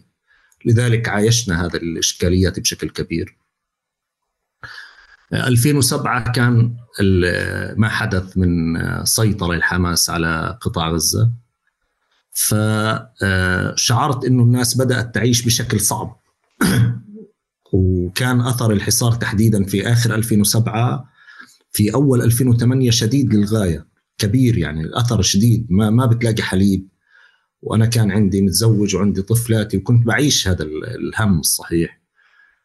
فكتبت وأنا قاعد مقترح إنه إحنا لازم نعمل حاجة اسمها اللجنة الشعبية لمواجهة الحصار. إنه الحصار فعليا على الناس وبالتالي لازم آه، الناس تتحرك. وتصب غضبها بشكل أساسي على الاحتلال الإسرائيلي اللي بيقوم بهذا الحصار. ليس تعاطفا مع جهة ما بقدر ما إنه عمليا الحصار يمارس من قبل الاحتلال الإسرائيلي وأطراف أخرى. بالتأكيد القرار قرار الحصار ليس قرار فلسطيني. قد يكون حتى الخلاف السياسي بيلعب دور، السلطة إلى حد ما حركة فتح إلى حد ما لعبت دور في موضوع الحصار لكن لا أعتقد إنه إلها التوجه الرئيسي في تجويع شعبها. لا الحصار هو قرار إسرائيلي بالدرجة الأولى. فوضعت قائمة من الأسماء إنه آه فلان الفلاني من التيار الفلاني وفلان الفلاني من التيار الفلاني وفلان من الت... يعني قائمة ب 12 شخص وتحدثت معهم. آه جزء مهم منهم لهم حساباتهم حسابات ال business. والناس بدها تعيش ولها ارتباطاتها واللي بده يسافر عبر معبر رفح واللي بده يسافر عبر معبر إيرز. الوحيد اللي وافق بذاك الوقت اللي هو المهندس جمال الخضري وهو رئيس أمناء الجامعة الإسلامية. طبعا هذا بيفسر لك ليش أحيانا بعض الناس بتعمل لي ليبلينج باتجاه معين. حنحكي فيه لاحقا مش حخجل أحكي فيه. ف اطلقت اللجنة الشعبية لمواجهة الحصار وأنا كنت المتحدث باسمها والبشمهندس جمال الخضري ربنا يحفظه ويحميه. آه، كان رئيس اللجنة. واللجنة عمليا نقلت الحصار إلى مرحلة إلى حد ما أو رواية الحصار كانت حاضرة. مقابر آه، جماعية مسيرة مقابر مسيرة مصانع أو قبور مصانع آه، مسيرة شموع. هذه المشاهد اللي حتى هذه اللحظة الناس تذكرها في فكرة الحصار. فانخرطنا بشكل كبير. جزء مهم من الانخراط كان إنه كان في واحد أجنبي وهو رائد فكرة سفن كسر الحصار أمريكي اسمه بول لارودي. ما بعرف إذا عايش أو لا. تواصل معي. كنا نتواصل حتى بشكل سري عبر إيميل عبر الهش ميل وكان فكرة كسر الحصار تنطلق من فكرة انطلاق قوارب من غزة. يعني هو يريد أن يأتي بنشطاء متضامنين أجانب يأتوا من الخارج ويدخلوا عبر الأنفاق إلى غزة. كان الأنفاق لسه بدايتها. وتخرج القوارب. أتحدث بصراحة أعرف شخص في وزارة الداخلية كان اسمه كامل ماضي. تحدثت معه لأنه الأمر لوجستيا يحتاج إلى دعم من من غزة والسلطات في غزة في ذلك الوقت. بعد دراسة كان هناك صعوبة في إيصال الناس وإخراج الناس. وفيش سفن أصلا تقدر تطلع باتجاه قبرص أو أقرب نقطة اللي هي فاماغوستا اللي في قبرص التركية رغم أنه إحنا بنحكي عن تسع ساعات ولو قوارب سريعة ممكن أربع ساعات تصل غزة لفاماغوستا. فهذا آه، كله خلاني أنخرط في آه، جهد لكسر الحصار آه، وبعده حقوقي. وجزء مهم من اللي كانوا يتواصلوا معايا كانوا حقوقيين. بعد هيك قررت أخذت منحة أطلع أعمل الدكتوراه في بريطانيا. والمنحه لها قصة بس بدناش ياخذ الوقت أطول. فبدي أسافر مش قادر أسافر فعملت حاجة اسمها لجنة الطلبه العالقين. كنت أنا ودكتور يعمل الآن في برنامج الغذاء العالمي الدكتور وائل الداية. فعملنا حملة إنه إحنا الطلبه اللي بدنا نطلع. حملة الطلبه العالقين. كان المعبر بيفتح كل ثلاث شهور. فأنا كنت محظوظ الصحيح باقي للمنحة يوم واحد. كان يوم 31 مارس 31 أغسطس عام 2008 فطلعت آه، بشكل أو بشكل آخر. آه، فتح المعبر وطلعت وتمكنت تم ترحيلنا ترحلنا إلى أن وصلت إلى بريطانيا. في بريطانيا التقيت آه، كان في مؤسسة نتواصل معها اسمها Education for Rights Education for Palestine. مش ذاكر حقيقة اسم المؤسسة عاملة جولة في ذلك الوقت كان اثنين من الضفة أو بنتين من الضفة. واحدة اسمها بيسان رمضان بعرفش إذا بتعرفوها. ناشطة بيسان بوجه لها التحية. وكان آه، آه، صبية ثانية من رام الله من دار الأقرع أظن. كان والدتها بتعمل في التخطيط كايرو عرفات أو شيء. وكان يعني كان حتى شاب آه، من دار زمار.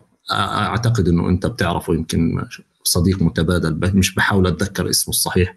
فكانوا عاملين جولة في في الجامعات. فلفيت 25 جامعة بحكي عن غزة وحصار غزة وإلى آخره. وهي فرصة كانت إني أنا أول ما بصل بلف بريطانيا كلها كل المدن تبعتها في 25 جامعة. آخر آه، مشاركة كانت في البرلمان البريطاني. في البرلمان البريطاني أنا رايح صديق لي اسمه عاهد. مش عارف طبعا عاهد فقد في هذه الحرب 200 شخص من عائلته من من آل سالم. وحقيقة لا أعرف إذا كان هو من بين الأحياء أو الأموات. عائلة سالم قصفت مرتين مرة في الشيخ رضوان ومرة في آه، فيلا بالقرب أو فيلا أبو رمضان آه، بجانب برج شوا وحصري الضربة الثانية أخذت حوالي 107 أشخاص والضربة الأولى أخذت أكثر من 70 شخص. وأعرف إنه عاهد كان يعني عائلته موجودة في الشيخ رضوان. المهم عاهد كان بيحكي معي كيف بيعاني عشان يحصل على المية. وزوجتي كان عندي طفلة بتحكي لي كيف بالليل آه، بتولع نار وبتسخن المية عشان فيش غاز في نص الليل عشان البنت عندي تشرب حليب. فكنت يعني متأثر بشكل كبير. فوقفت في البرلمان بحكي إنه اي فيل اشيمت إنه أنا بشعر بالعار إني أكون هان اسرتي وشعبي هيك هيك. كانت كلمة مؤثرة فالجميع بكى بذكر بذاك الوقت. فتعرف علي دكتور اسمه عرفات ماضي. عشان تعرف كيف أنا دخلت بالحقوق بمجال الحقوق. عرفات كان يرأس حملة اسمها الحملة الأوروبية لكسر الحصار. فقال لي إنه إلا تنام عنا. تبيت عنا رحت بيتت عنده وثاني يوم الصبح طلعنا فطرنا مع بعض وانخرطت في الحملة الأوروبية لكسر الحصار. الحملة الأوروبية لكسر الحصار لعبت دور أساسي في تسيير سفن كسر الحصار وكان التحالف من 34 آه، مؤسسة أوروبية جزء منها فلسطيني وجزء منها كان يتهم اتهامات يعني guilty by affiliation انه والله فلان الفلاني فيها هو عضو مجلس إدارة في جمعية كذا وجمعية كذا بيرأسها كذا وكذا أصلا معروف كذا. فبتعرف التصنيف الإسرائيلي حتى كان معنا يهود وصنفوا ضمن نفس التصنيف. بكل الأحوال أنا آه، في الحملة بجانب موضوع كسر الحصار والسفن والاجتماعات هذه كان ملف بامسكو هو الملف السياسي والحقوق من باب المتابعة. فكان في عام 2011 آه، يناقش تقرير جولدستون في مجلس حقوق الإنسان.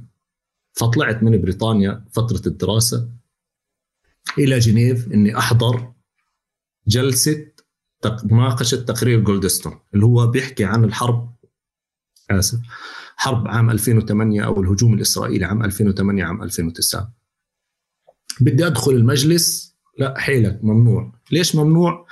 قال لازم تكون جاي من طرف جهة معها الصفه الاستشارية اللي هي إيكوسوك عشان تعطيك دعوة تدخل الأمم المتحدة.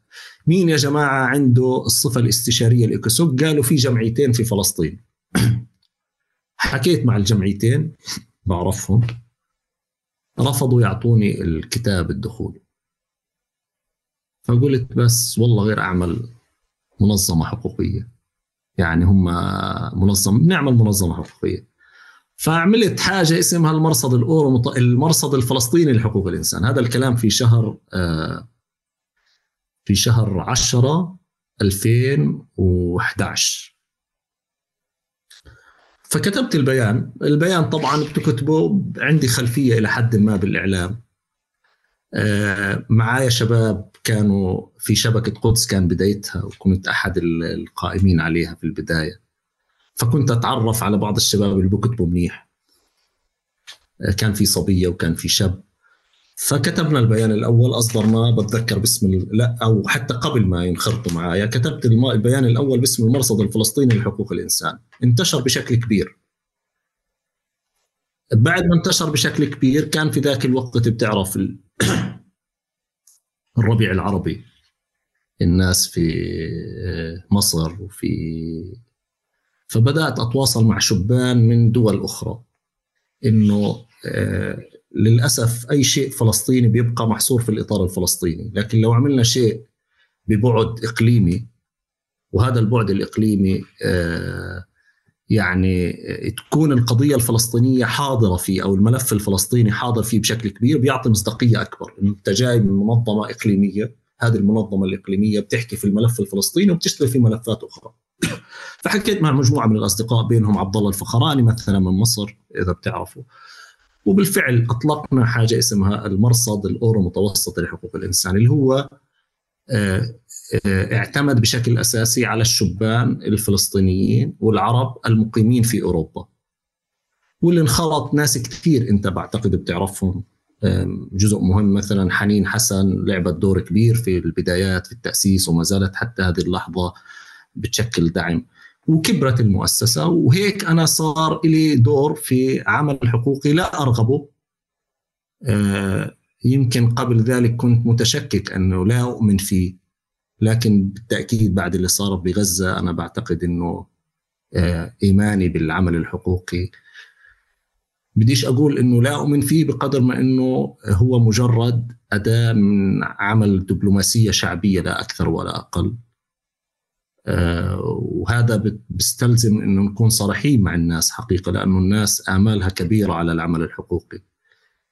ومعك المايك أكيد حتسأل بهذا الإطار كثير طيب آه، تأسس الاورو المتوسطي بلش يشتغل آه، في محطة بالنسبة لإلي اللي خليني أحكي هيك بالأول إنه اشتغل بشكل مغاير عن بقية المؤسسات الثانية فكان في نقد حتى لإلك لطريقة عملك لطريقة عمل الأورو المتوسط لأنه مش هاي المعايير أو مش هاي طريقة الشغل اللي اللي, اللي المفروض نشتغل فيها العمل الحقوقي ما بين قوسين يعني. بس العلامة الفارقة كانت اللي هو وضع الأورو المتوسطي على قوائم الإرهاب. آه، أعتقد من قبل الجانب الإسرائيلي من قبل الاحتلال الجانب الإسرائيلي. من قبل الاحتلال أي سنة رامي؟ 2004 2014 بعد الحرب 2014 بعد الحرب. بعد نعم. أظن عملية التوثيق اللي صارت في خلال الحرب نفسها. صحيح. صحيح. صحيح. واسمك كمان كان كان معها. في حينها بعتقد إنه أنا يعني أنا كأحمد هلأ عم بحكي لك إنه صرت أفكر بشكل مغاير. أي نعم الإسرائيليين مجانين أحيانا يعني بيعملوا ب... بكبروا من قصة أو أو أو مثلا بتكون عندهم المحاذير الأمنية أو السياسية إحنا مش شايفينها في حينها. ولكن آه، اللي قلت لك إياه يعني لما حكيت معك بالأول إنه لما صارت الأيام هذه الإبادة رجعت القصة في بالي رامي. يعني وانبسطت إنك أنت حتى تفاجأت يعني إنه مش خاطر لك الموضوع. بس إنه لأول مرة بشوف إنه شوي طب ليه تم الحظر في هذيك المرحلة؟ ممكن كان في أسباب أو دواعي موجودة بدي أسمع منك هلأ يعني.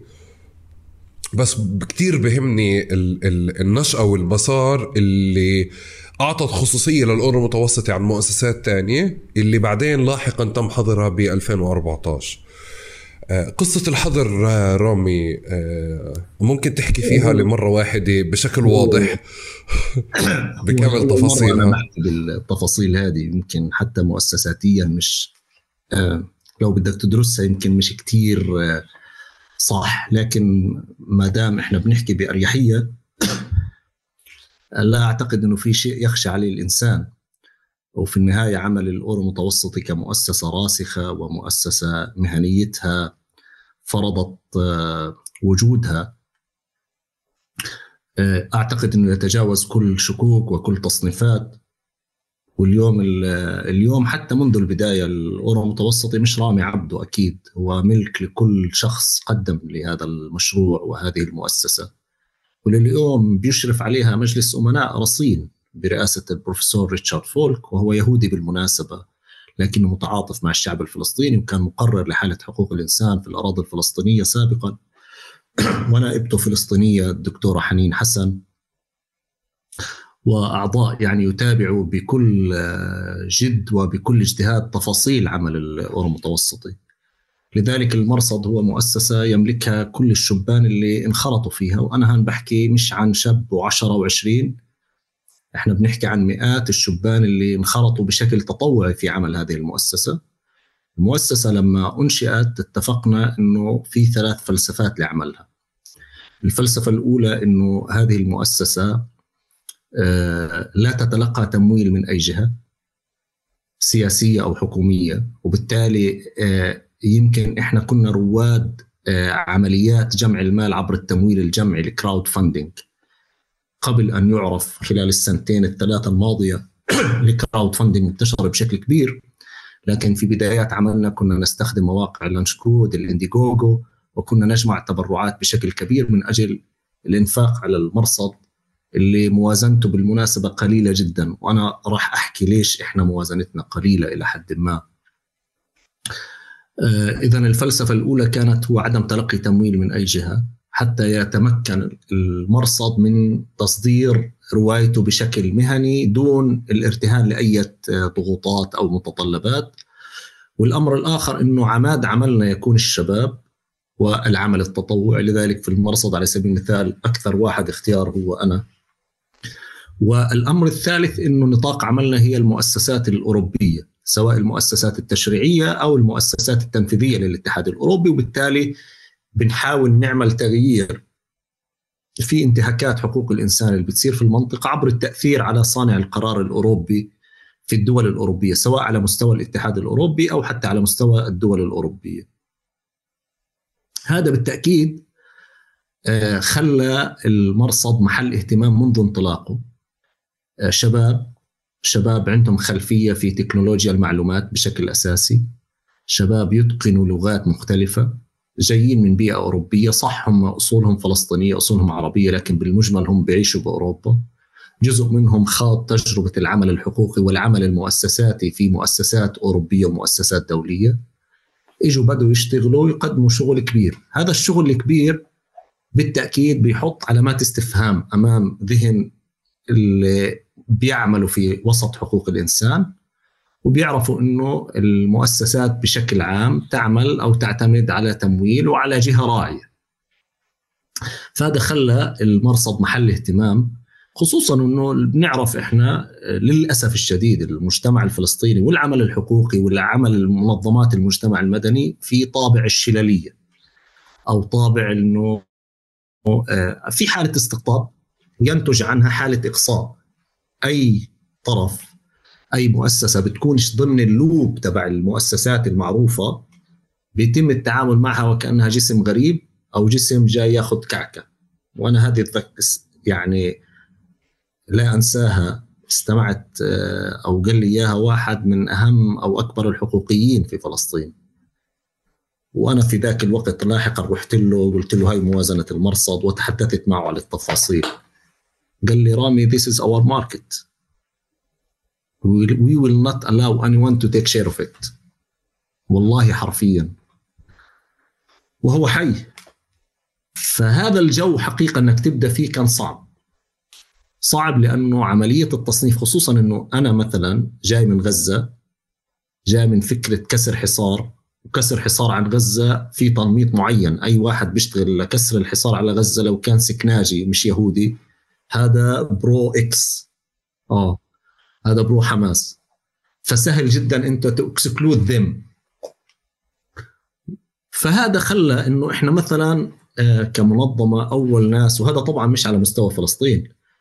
كمنظمة عندنا كان فريق بحثي بيعمل فيه شبان من اليمن. فطلعنا أول تقرير عن انتهاكات الحوثيين أول ما دخلوا صنعاء. فهاجمنا الحوثيين إنه إحنا ممورين من السعودية. لأنه كل بيستكشف شو هالمنظمة الجديدة ومن وين طلعت بهذا التقرير.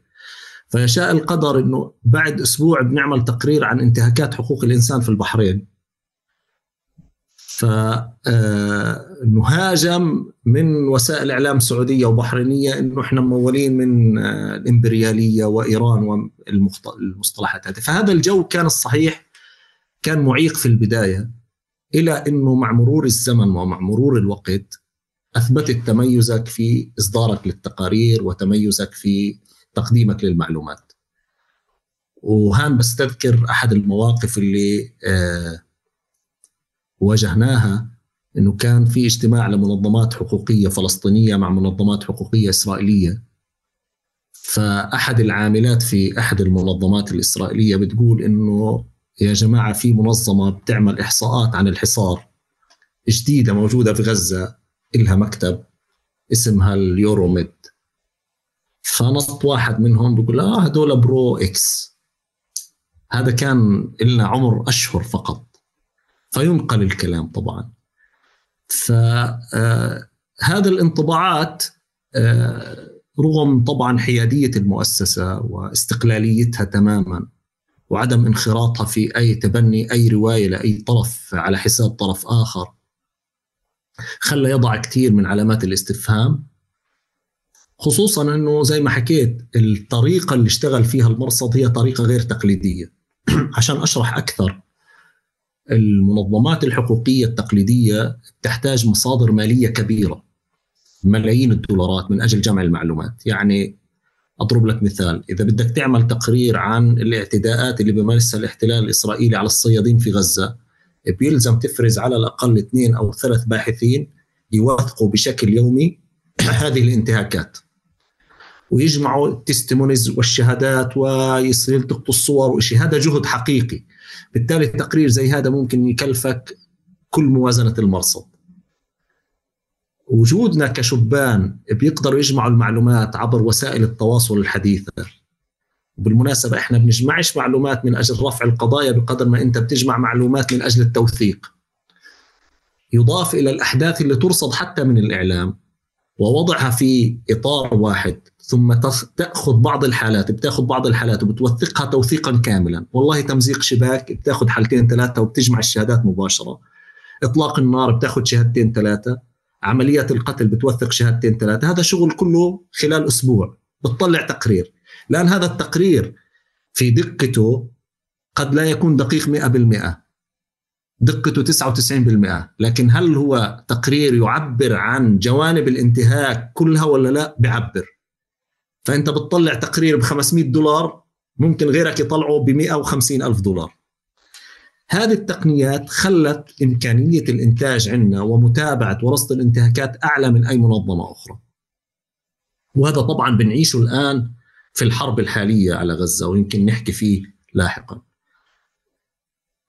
فإحنا أول عمل كان كبير لنا كان في متابعة الحرب الإسرائيلية والهجوم الإسرائيلي عام 2012 أصدرنا تقارير حول آه، الاعتداءات اللي استهدفت عمليات القتل العشوائي واستهداف الأطفال. ووثقنا بشكل تفصيلي كل عمليات الاستهداف للأطفال. عام 2014 صحيح كان الهجوم الإسرائيلي كان آه، قاسي جدا أقسى من عام 2012 وعام 2008 ف آه، عمليات الانتهاكات كانت كبيرة وإحنا فريقنا لن يستطيع أو لم يكن قادرا أنه يرصد كل الانتهاكات.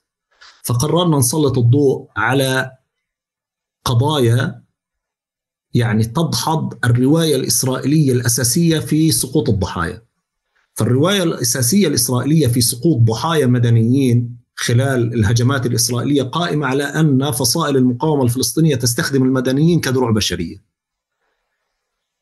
فأثناء قيام الشباب بالتوثيق آه، رصدوا حالات استخدم الاحتلال الإسرائيلي فيها مواطنين كدروع بشرية تحديدا في حي الشجاعية وحي القرارة بناء على ذلك أصدرنا تقرير موجود على الموقع اسمه Matrix of Control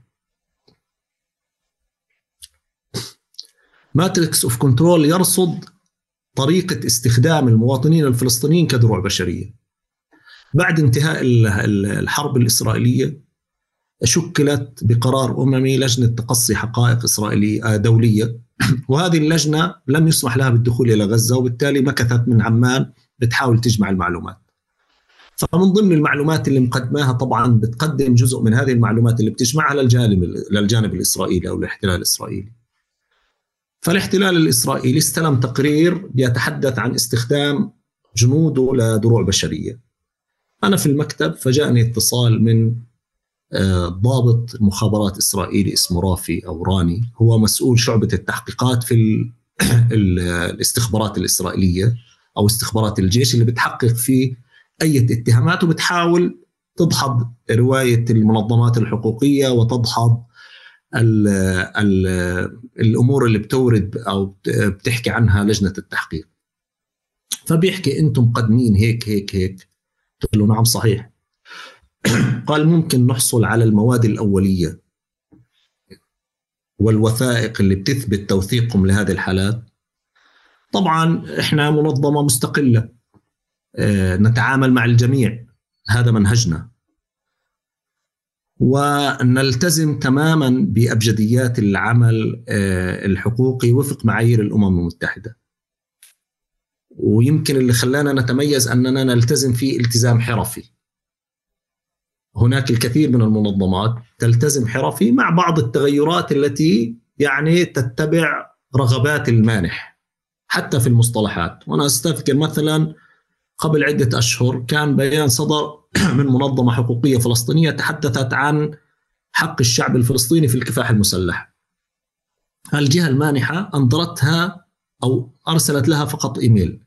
بعد عشر دقائق كان البيان متغير على سبيل المثال رغم أنه نص القانون الدولي والقانون الإنساني الدولي ينص على حق الشعب الفلسطيني في المقاومة كمنظمة لا يوجد هذا التأثير لدينا لأنه كما قلنا جزء مهم من عملنا يعتمد على العمل التطوعي ولا نتلقى أموال من أي جهة لتمرر شروطها. ف آه، قلت للضابط اللي تحدث ابعث لي إيميل رسمي. بالفعل بعث لي إيميل رسمي. جمعت الشباب فتحنا شاشة راجعنا كل المواد التي آه، وثقناها حول آه، عمليات استخدام المواطنين كدروع بشرية. وسلمنا المواد يوم الاثنين. يوم الخميس بعد ثلاث أيام أو أربع أيام البنت اللي كانت حلقة وصل كانت منسقة للجنة التحقيق تحدثت معي قالت لي الإسرائيليين عجزوا عن الرد على اتهامهم باستخدام الفلسطينيين كدروع بشريه وتقرير لجنه تقصي الحقائق بالمناسبة عام 2014 كان يمثل أول إدانة أممية لإسرائيل باستخدام الفلسطينيين كدروع بشريه فالبنت بتقول لي توقع إنه يصير شيء.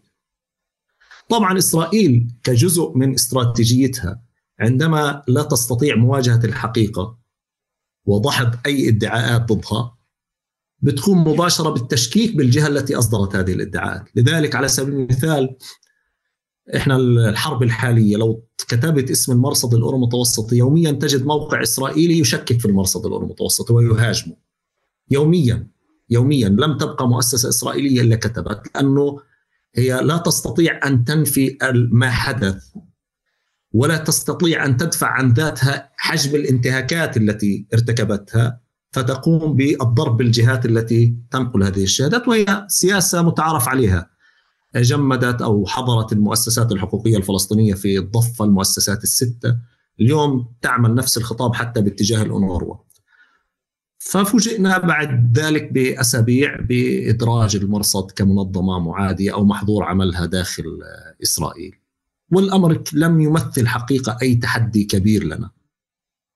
على النقيض تماما شعرنا انه هذه فرصة لأن نستمر على مثل هذا المنهج وهذا الدرب وبالعكس يعني بعد الإدراج أدرج الإدراج الأول آه، ادراج الأول هو أدرج لمرة واحدة وحتى هذا الإدراج آه، حتى نطمئن من يتعامل معنا صلاحيته انتهت لأنه هناك فترة زمنية آه، هذه الصلاحية انتهت. لكن بالتأكيد هذا كان ناتج أن المرصد يتحدث عن قضايا لا يستطيع أن يتحدث عنها الجميع بفعل اعتبارات ومحاذير. من ضمن هذه القضايا على سبيل المثال اللي أثرناها وشكلت آه، نقطة آه، داخل أروقة الاتحاد الأوروبي هي المشاريع الممولة أوروبيا. لم يتحدث أحد عن مشاريع تمولها أوروبا على سبيل المثال ويقوم الاحتلال الإسرائيلي بتدميرها. ولا تستطيع أي جهة فلسطينية أن تتحدث عن ذلك لأنه ببساطة التمويل يأتي من الطرف الأوروبي. والطرف الأوروبي سيكون محرج كثيرا إنه يحقق معه إنه أموال دافع الضرائب قاعدة بتضيع بهذا الشكل وما فيش حد بيحكي بالموضوع. لذلك مثلا التقرير اللي عملناه في عام 2016 آه لم يتعاون معنا أي جهة أوروبية. لم تتعاون معنا أي ممثلية أوروبية. بالعكس كانوا يتهربوا من الرد على الإيميلات. لأنه ببساطة يمثل اتهام لهذه الممثليات وهذه السفارات وهذه الجهات إنه أنتم قاعدين بتضيعوا مال الأوروبيين وما بتاخذوا موقف. فجمعنا المعلومات بشكل آخر عبر آه، حصر المشاريع داخل البلديات حصر المشاريع الممولة من قاعدة البنك الدولي الآليات اللي هي نعرفها نحن. وأصدرنا تقرير رصد مشاريع ممولة من الاتحاد الأوروبي مدمرة بقيمة 90 مليون دولار. وقدمنا التقرير للاتحاد الأوروبي وصدر قرار من البرلمان الأوروبي وصدرت إدانة وصدرت مطالبة لإسرائيل من أجل آه، دفع هذه المبالغ. لم يحدث دفع لهذه المبالغ لكن بالتأكيد مثل آه، خطوة لفضح سياسات الاحتلال الإسرائيلي. هذا بالتأكيد منظمات أخرى لا تستطيع أن تتحدث فيه. هي تستطيع لكن ربما اختارت مرغمة أو بقرار ذاتي ألا تتحدث عن مثل هذه الأمور وهو الأمر الذي كما قلنا ميز عمل المرصد. طيب.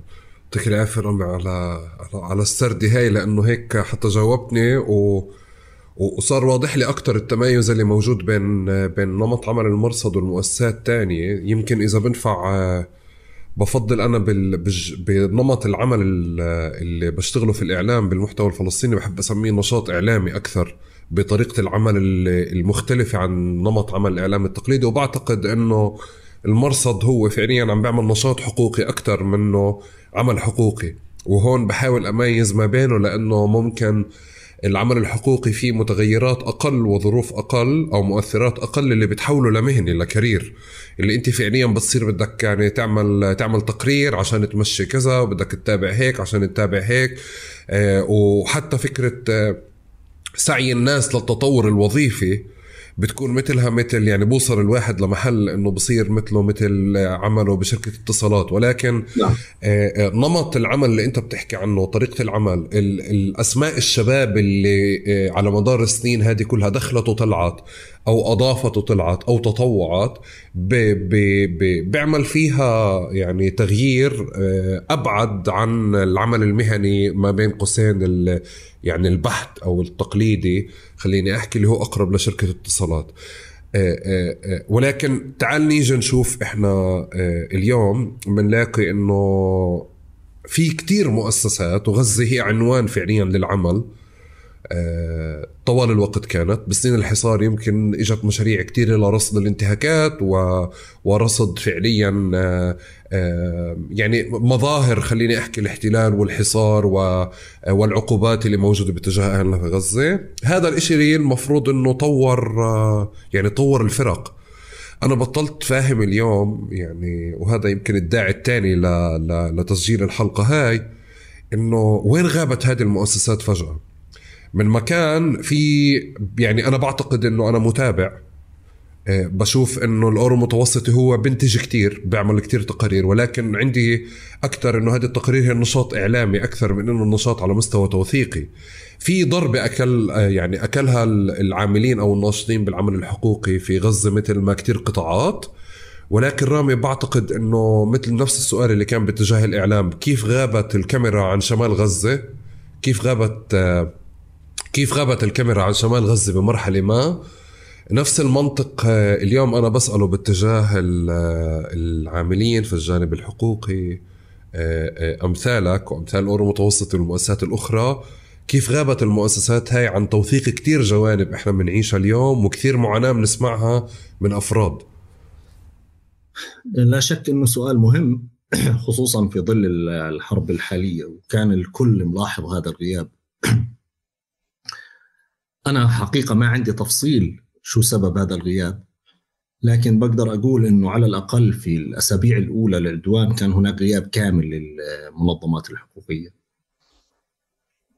الغياب هذا آه، وضع ضمن آه، عليه علامات استفهام لا شك ووضع الكثير من الملاحظات من المواطنين إنه ليش؟ وهل هو مرتبط بإيرادات معينة أو توجيهات سياسية معينة؟ هذا سؤال مشروع واعتقد الناس سألته. لكن حقيقة في هذه الحرب تحديدا لا يجب أن ننسى إنه العمل الحقوقي يواجه صعوبة كبيرة والعاملين في الحقل الحقوقي أيضا آه، كانوا عرضة للاستهداف مثلهم مثل أبناء شعبنا. وهذا اضطر أو خلى جزء منهم للأسف يغادر حتى غزة. وهذا عزز طبعا الملاحظات عند الناس. آه، لكن بالمجمل في غضب في شعور بأنه المنظمات الحقوقية لم تقم بواجبها وهذا اللي خلانا بحقيقة نصدر بشكل يومي تقارير عن الواقع اللي بيعيشه الناس في غزة وأعطى انطباع إنه إحنا بنشتغل شغل نشاط حقوقي أكثر من مؤسسات حقوقية. أعتقد إنه اللي صار في خلال هذا العدوان طيف واسع من الجرائم التي لا يمكن السكوت عليها وانتظار انتهاء العدوان حتى يتم عملية التوثيق.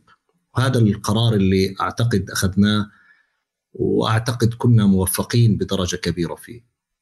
اليوم المرصد عنده باحثين منتشرين في كل مناطق غزة. لا شك نواجه صعوبة في عمليات الاتصال مع الباحثين. نستفيد أيضا من عشرات بل مئات الشبان اللي انخرطوا في مشاريع للمرصد مثل مشروع لسنا ارقاما على سبيل المثال. هذا انخرط فيه أكثر من 200 شاب هؤلاء موجودين في مجموعة واحدة ونحصل على معلومات منهم وشهادات أحيانا. إضافة إلى الباحثين الميدانيين اللي بيواجهوا صعوبة كمان في التحرك والاتصال واضطرينا نوفر لهم إي سيمز عشان نقدر نتواصل معهم. فكان القرار إنه هل ننتظر حتى ينتهي العدوان ونقدم توثيق شامل لما جرى من مجريات انتهاكات حقوق الإنسان اللي صارت وجريمة الإبادة التي حدثت أو نقوم بتوثيق يومي لكل ما يتوفر لدينا. فكان القرار إنه إحنا ما يتوفر لدينا من شهادات نقوم بتبويبه وتسليط الضوء بشكل يومي عن أبرز الجرائم أو جرائم نعتقد إنه من المهم توجيهها وإخبار العالم فيها، وعلى هذا الأساس على سبيل المثال نصدر كل يوم تقرير أو تقريرين. هذا مكننا أن نساعد في رسم صورة حول مجمل الانتهاكات التي مارسها الاحتلال الإسرائيلي والجميع وضع ملاحظات آه، مهمة في هذا الإطار حول غياب المنظمات الحقوقية اللي مثلا في حرب 2014 وأنا كنت موجود في غزة في ذاك الوقت 2021 كانوا على سبيل المثال قادة هذه المنظمات بشكل يومي يظهروا عبر مؤتمرات صحفية في مستشفى الشفاء وكان هناك تقارير آه، دورية وكان صوتهم يخرج عبر وسائل الإعلام. في ملاحظات إنهم غابوا بعضهم ترك البلد لم يقوموا باداء أدوارهم على الأقل في الأسابيع الأولى. لكن حتى نكون منصفين يجب أن لا ننسى إنه العاملين في العمل الحقوقي في الأصل جزء أساسي منهم مناضلين. ومن يرأس منظمات العمل الحقوقي مناضلين. وأصابهم ما يصيب بالمؤسسات حقيقة من حالة ربما تكلس ربما حالة ارتهان وظيفي آه، استجابة أو عدم شعور بأنهم آه، يعني دفعوا دفعا آه، الظهور أو العمل ضمن أطر يشترطها الممول بشكل أساسي. والحرص على الاستقرار الوظيفي ربما لكن هذا لا ينفي ابدا إنه هم في إطار استهداف وهم مواطن مناضلين حقيقيين. آه، ربما بعضهم للأسف الشديد والجميع عرضه لذلك حقيقة مع الوقت ومرور الوقت لحالة ربما كما قلنا من التكلس الوظيفي من الاستجابة للمعايير التي تفرضها الوظيفة دون أن يدري. لكن بالتأكيد جزء منهم أو جزء من العمل الحقوقي الفلسطيني يحتاج إلى أن يعاد الاعتبار له بشكل كبير ويحتاج أيضا إلى أن آه، يتسع صدره أكثر للعمل غير التقليدي والمبادرات غير التقليدية اللي هي للأسف الشديد حتى هذه اللحظة آه، لم تنجح هذه المنظمات في آه، أدائها و واقتصرت هذه المنظمات على استخدام شعارات أو مبررات مثل الحفاظ على إمكانية التواصل مع الغرب أو عدم عدم آه، دمج جهات أخرى عليها ملاحظات. هذا موجود أدى إلى شلل في العمل المدني الفلسطيني حقيقة وتحديدا في المنظمات الحقوقية. وهذا يمتد إلى الضفة الغربية بالمناسبة يعني حتى في الضفة الغربية اليوم تستطيع أن تضع مليون سؤال عن دور المجتمع المدني على سبيل المثال تجاه ما يجري في غزة غائب تماما لا يوجد مبادرات حقيقية. وأنا بحكي إنه لا يوجد شخص مثلا ما بالك بمؤسسة غير قادرة أن يقدم شيء.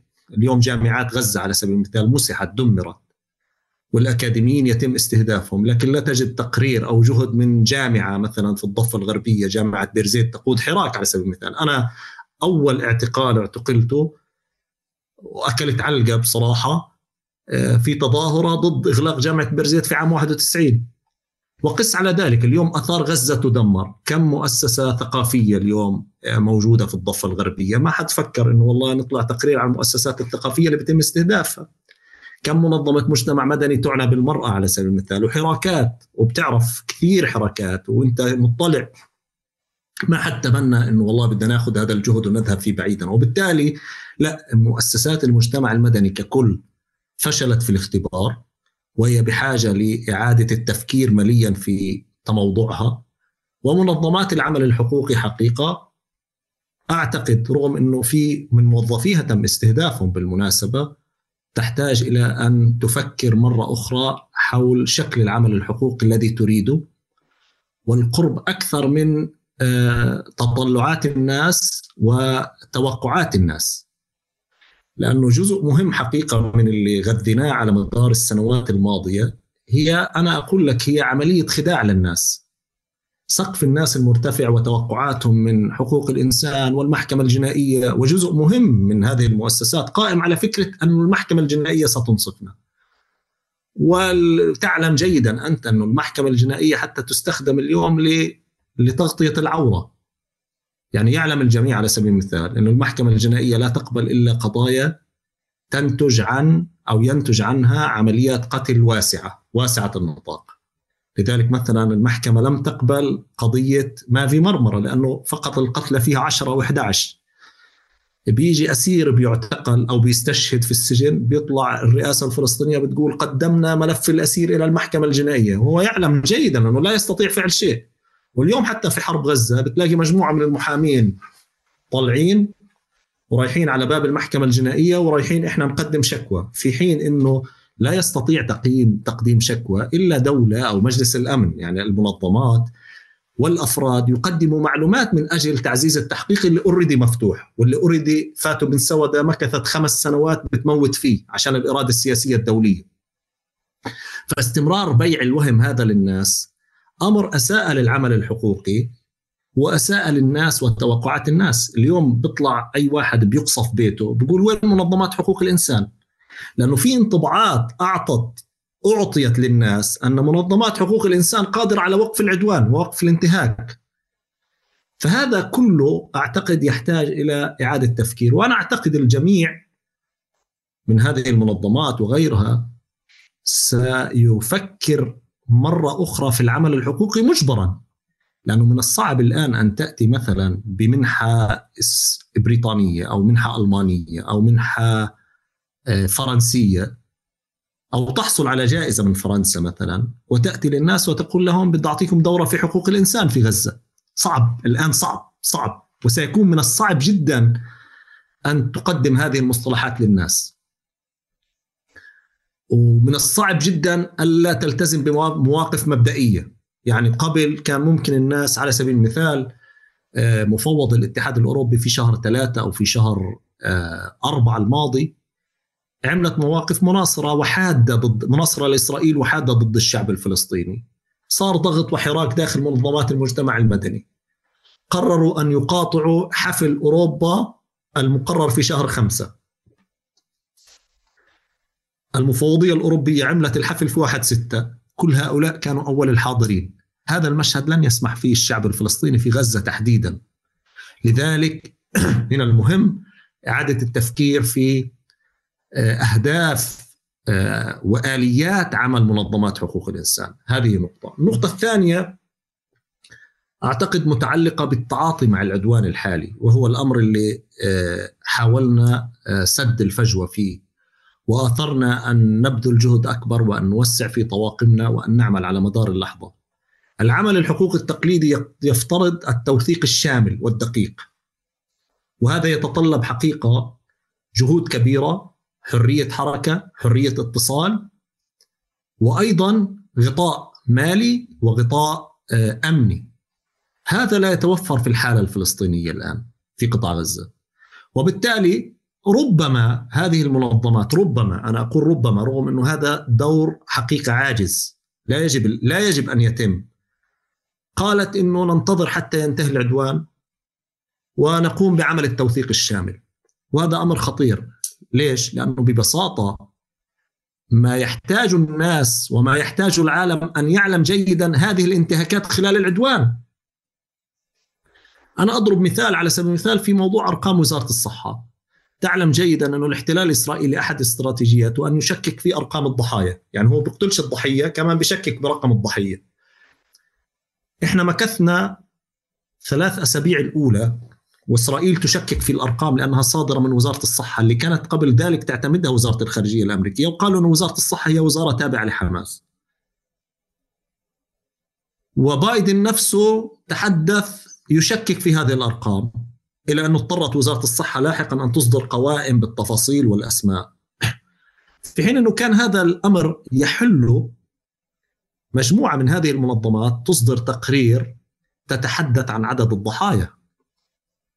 هذا لم يحدث. وذات الأمر كان يمكن أن يحله حتى هذه اللحظة يحله أن وزارة الصحة مثلا في رام الله تصدر تقرير حول رقم الضحايا. بتبطل ساعتها وزارة الصحة تاعت حماس. رغم إنه تعلم جيدا إنه رقم وزارة الصحة في غزة متحفظ جدا لأنه معايير التسجيل لدى وزارة الصحة في غزة معايير صعبة جدا، يجب أن يصل الضحية إلى المستشفى وتصدر بحقه شهادة وفاة والطب الشرعي يشوفه حتى يسجل. اليوم لك تتخيل مئات من الضحايا دفنوا في أفنية المنازل. لم يصلوا إلى مراكز فيش مستشفيات عمليا فيش مستشفيات في شمال غزة. يضاف إلى ذلك اليوم 8000 شخص موجودين تحت الأنقاض. أنت بتحكيش عن 100 و200 عشان تستثنيهم من عدد الضحايا. أنت بتحكي عن 8000 وفرص وجود أحياء منهم معدومة. يعني لذلك إحنا مثلا في المرصد اخترنا أن ندرج هؤلاء في عداد الضحايا على قاعدة إنه موجود تحت الأنقاض قبل 14 يوم. وبالتالي فرصة وجوده حي تكاد تكون معدومة. لذلك كان في أدوار لمنظمات حقوق الإنسان كان يمكن أن تقوم فيها لم تقم فيها. هذا وضع كثير من الملاحظات. هل الأمر ارتباط بتوجيهات؟ خصوصا أنه نعلم جيدا ان بعض المنظمات تلقت توجيهات. بعض المنظمات هددت بوقف التمويل وبالتالي أوقفت عملها بناء على وقف التمويل. هذا حقيقة لا ينسجم مع منطلقات نضالية أسست عليها هذه الجمعيات. لأنه جزء من هذه الجمعيات وفيها أشخاص آه، دورهم كثير رائع وأشخاص لعبوا دور مهم في فضح الانتهاكات الإسرائيلية. لكن كما قلت آلة التكلس وآلة الارتهان القرار الممول أدى إلى أنه نعيش هذه الحالة. من جانبنا حقيقة اللي نفعله أنه إحنا نقوم بتوثيق هذه الانتهاكات بشكل يومي بدون جهد منظم. يعني لا نتحدث عن توثيق شامل لكل الانتهاكات لأنه لا نستطيع لا إحنا ولا مئة ضعف من فرقنا يستطيع أن يوثق هذا الكم من الوحشية والإجرام الإسرائيلي. لذلك نحاول توثيق ما نستطيع ونقوم بتسليط الضوء عليه وأعتقد إنه هذه الرسالة أو هذه الرسائل اليوم تلقى أذان صاغية والوكالات الدولية والمؤسسات الدولية بشكل عام تعتمد اليوم على تقاريرنا وملاحظاتنا وتشكل انطلاق من أجل عملية التحقيق. وحتى في آه، محكمة العدل الدولية جزء جزء مهم من آه، الدفعات التي قدمتها أو قدمها جنوب أفريقيا يعتمد على التقارير اللي أصدرناها. لأنه الحال سيكون أصعب بكثير لو لم نقم بإصدار هذا هذه التقارير آه، لأننا فعلا رسمنا خارطة لمجمل الانتهاكات وأنواع هذه الانتهاكات التي رسمت ولفتنا النظر إلى طبيعة الانتهاكات التي تحتاج إلى اهتمام وأيضا إلى الأدوار التي يجب أن تقوم فيها منظمات دولية، المؤسسات الدولية تعلم في قطاع غزة في 18 وكالة دولية، هذه الوكالات بصراحة انهارت، انهارت تماما.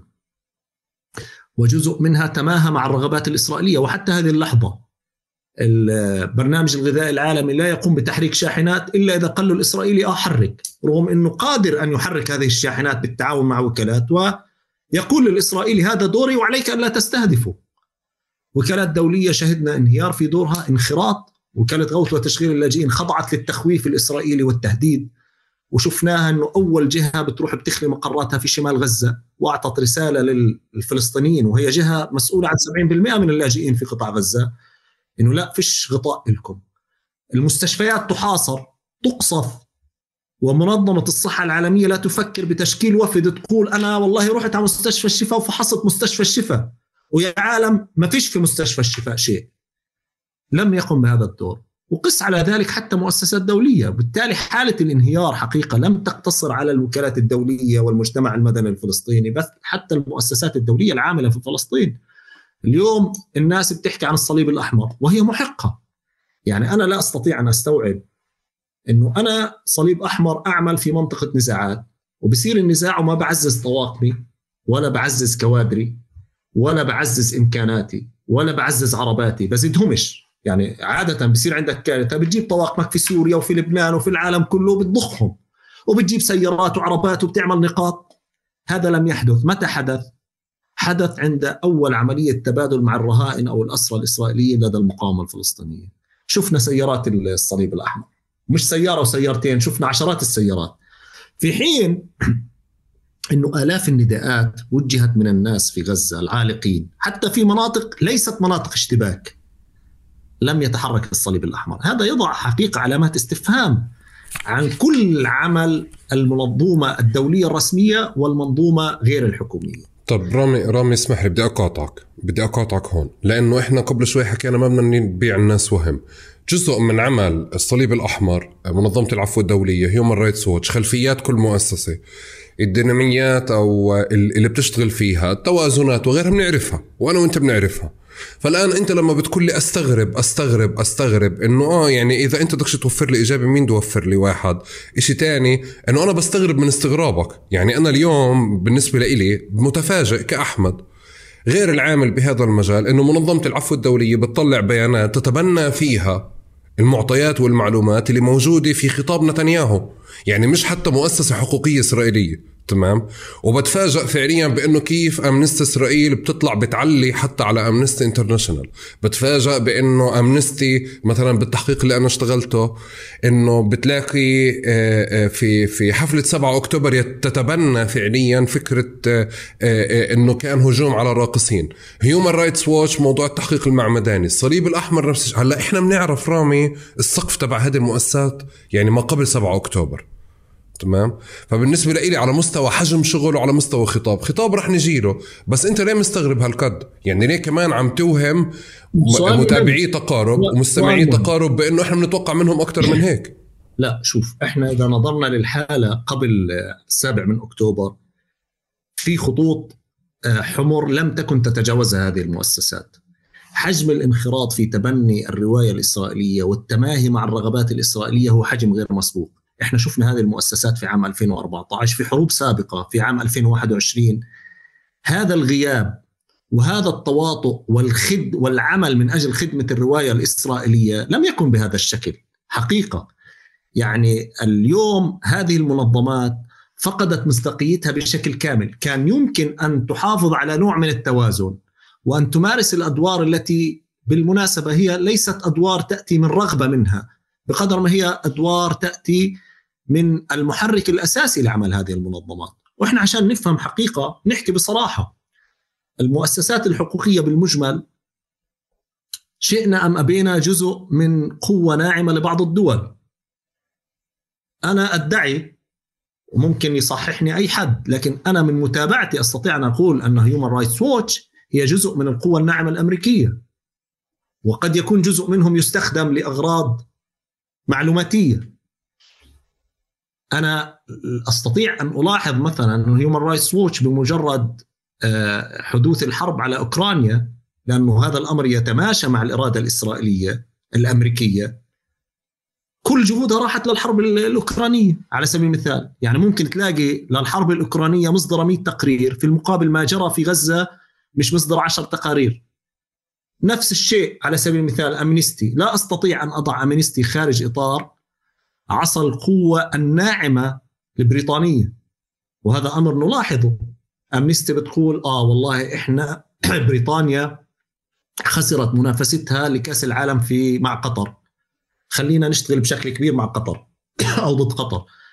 أو على سبيل المثال آه، قضية قضايا معينة. لا أريد أن أتحدث عن هذه القضايا. وهو أمر ينعكس حتى في ممارسات المنظمات حتى المحلية والمنظمات الحقوقية، المنظمات اليوم في غزة كان شغلها الشاغل قرارات الإعدام التي تصدرها حكومة غزة. أنا لست مع قرارات الإعدام حتى لا يفهم أحد. يعني أنت تعال شوف المنظمات المحلية شو شغلها؟ قرارات الإعدام. النساء. قرارات الإعدام. النساء. هذه تأخذ حيز كبير، ليش؟ لأنه هذه الأجزاء هي الأجزاء التي يمنيها الممول وهي الأجزاء التي يمنيها المحرك حتى منظمة بيت سالم على سبيل المثال. هذه منظمة إسرائيلية. منظمة بيت سالم أنا أذكر خطاب لرئيس إسرائيلي في عام 2009 بحاول أتذكره. كان في مناسبة على مرور أعوام على منظمة بيت سالم يقول لم يقدم أحد خدمة لإسرائيل كما قدمت منظمة بيت سالم لأنه قدمت الرواية الإسرائيلية كدولة ديمقراطية.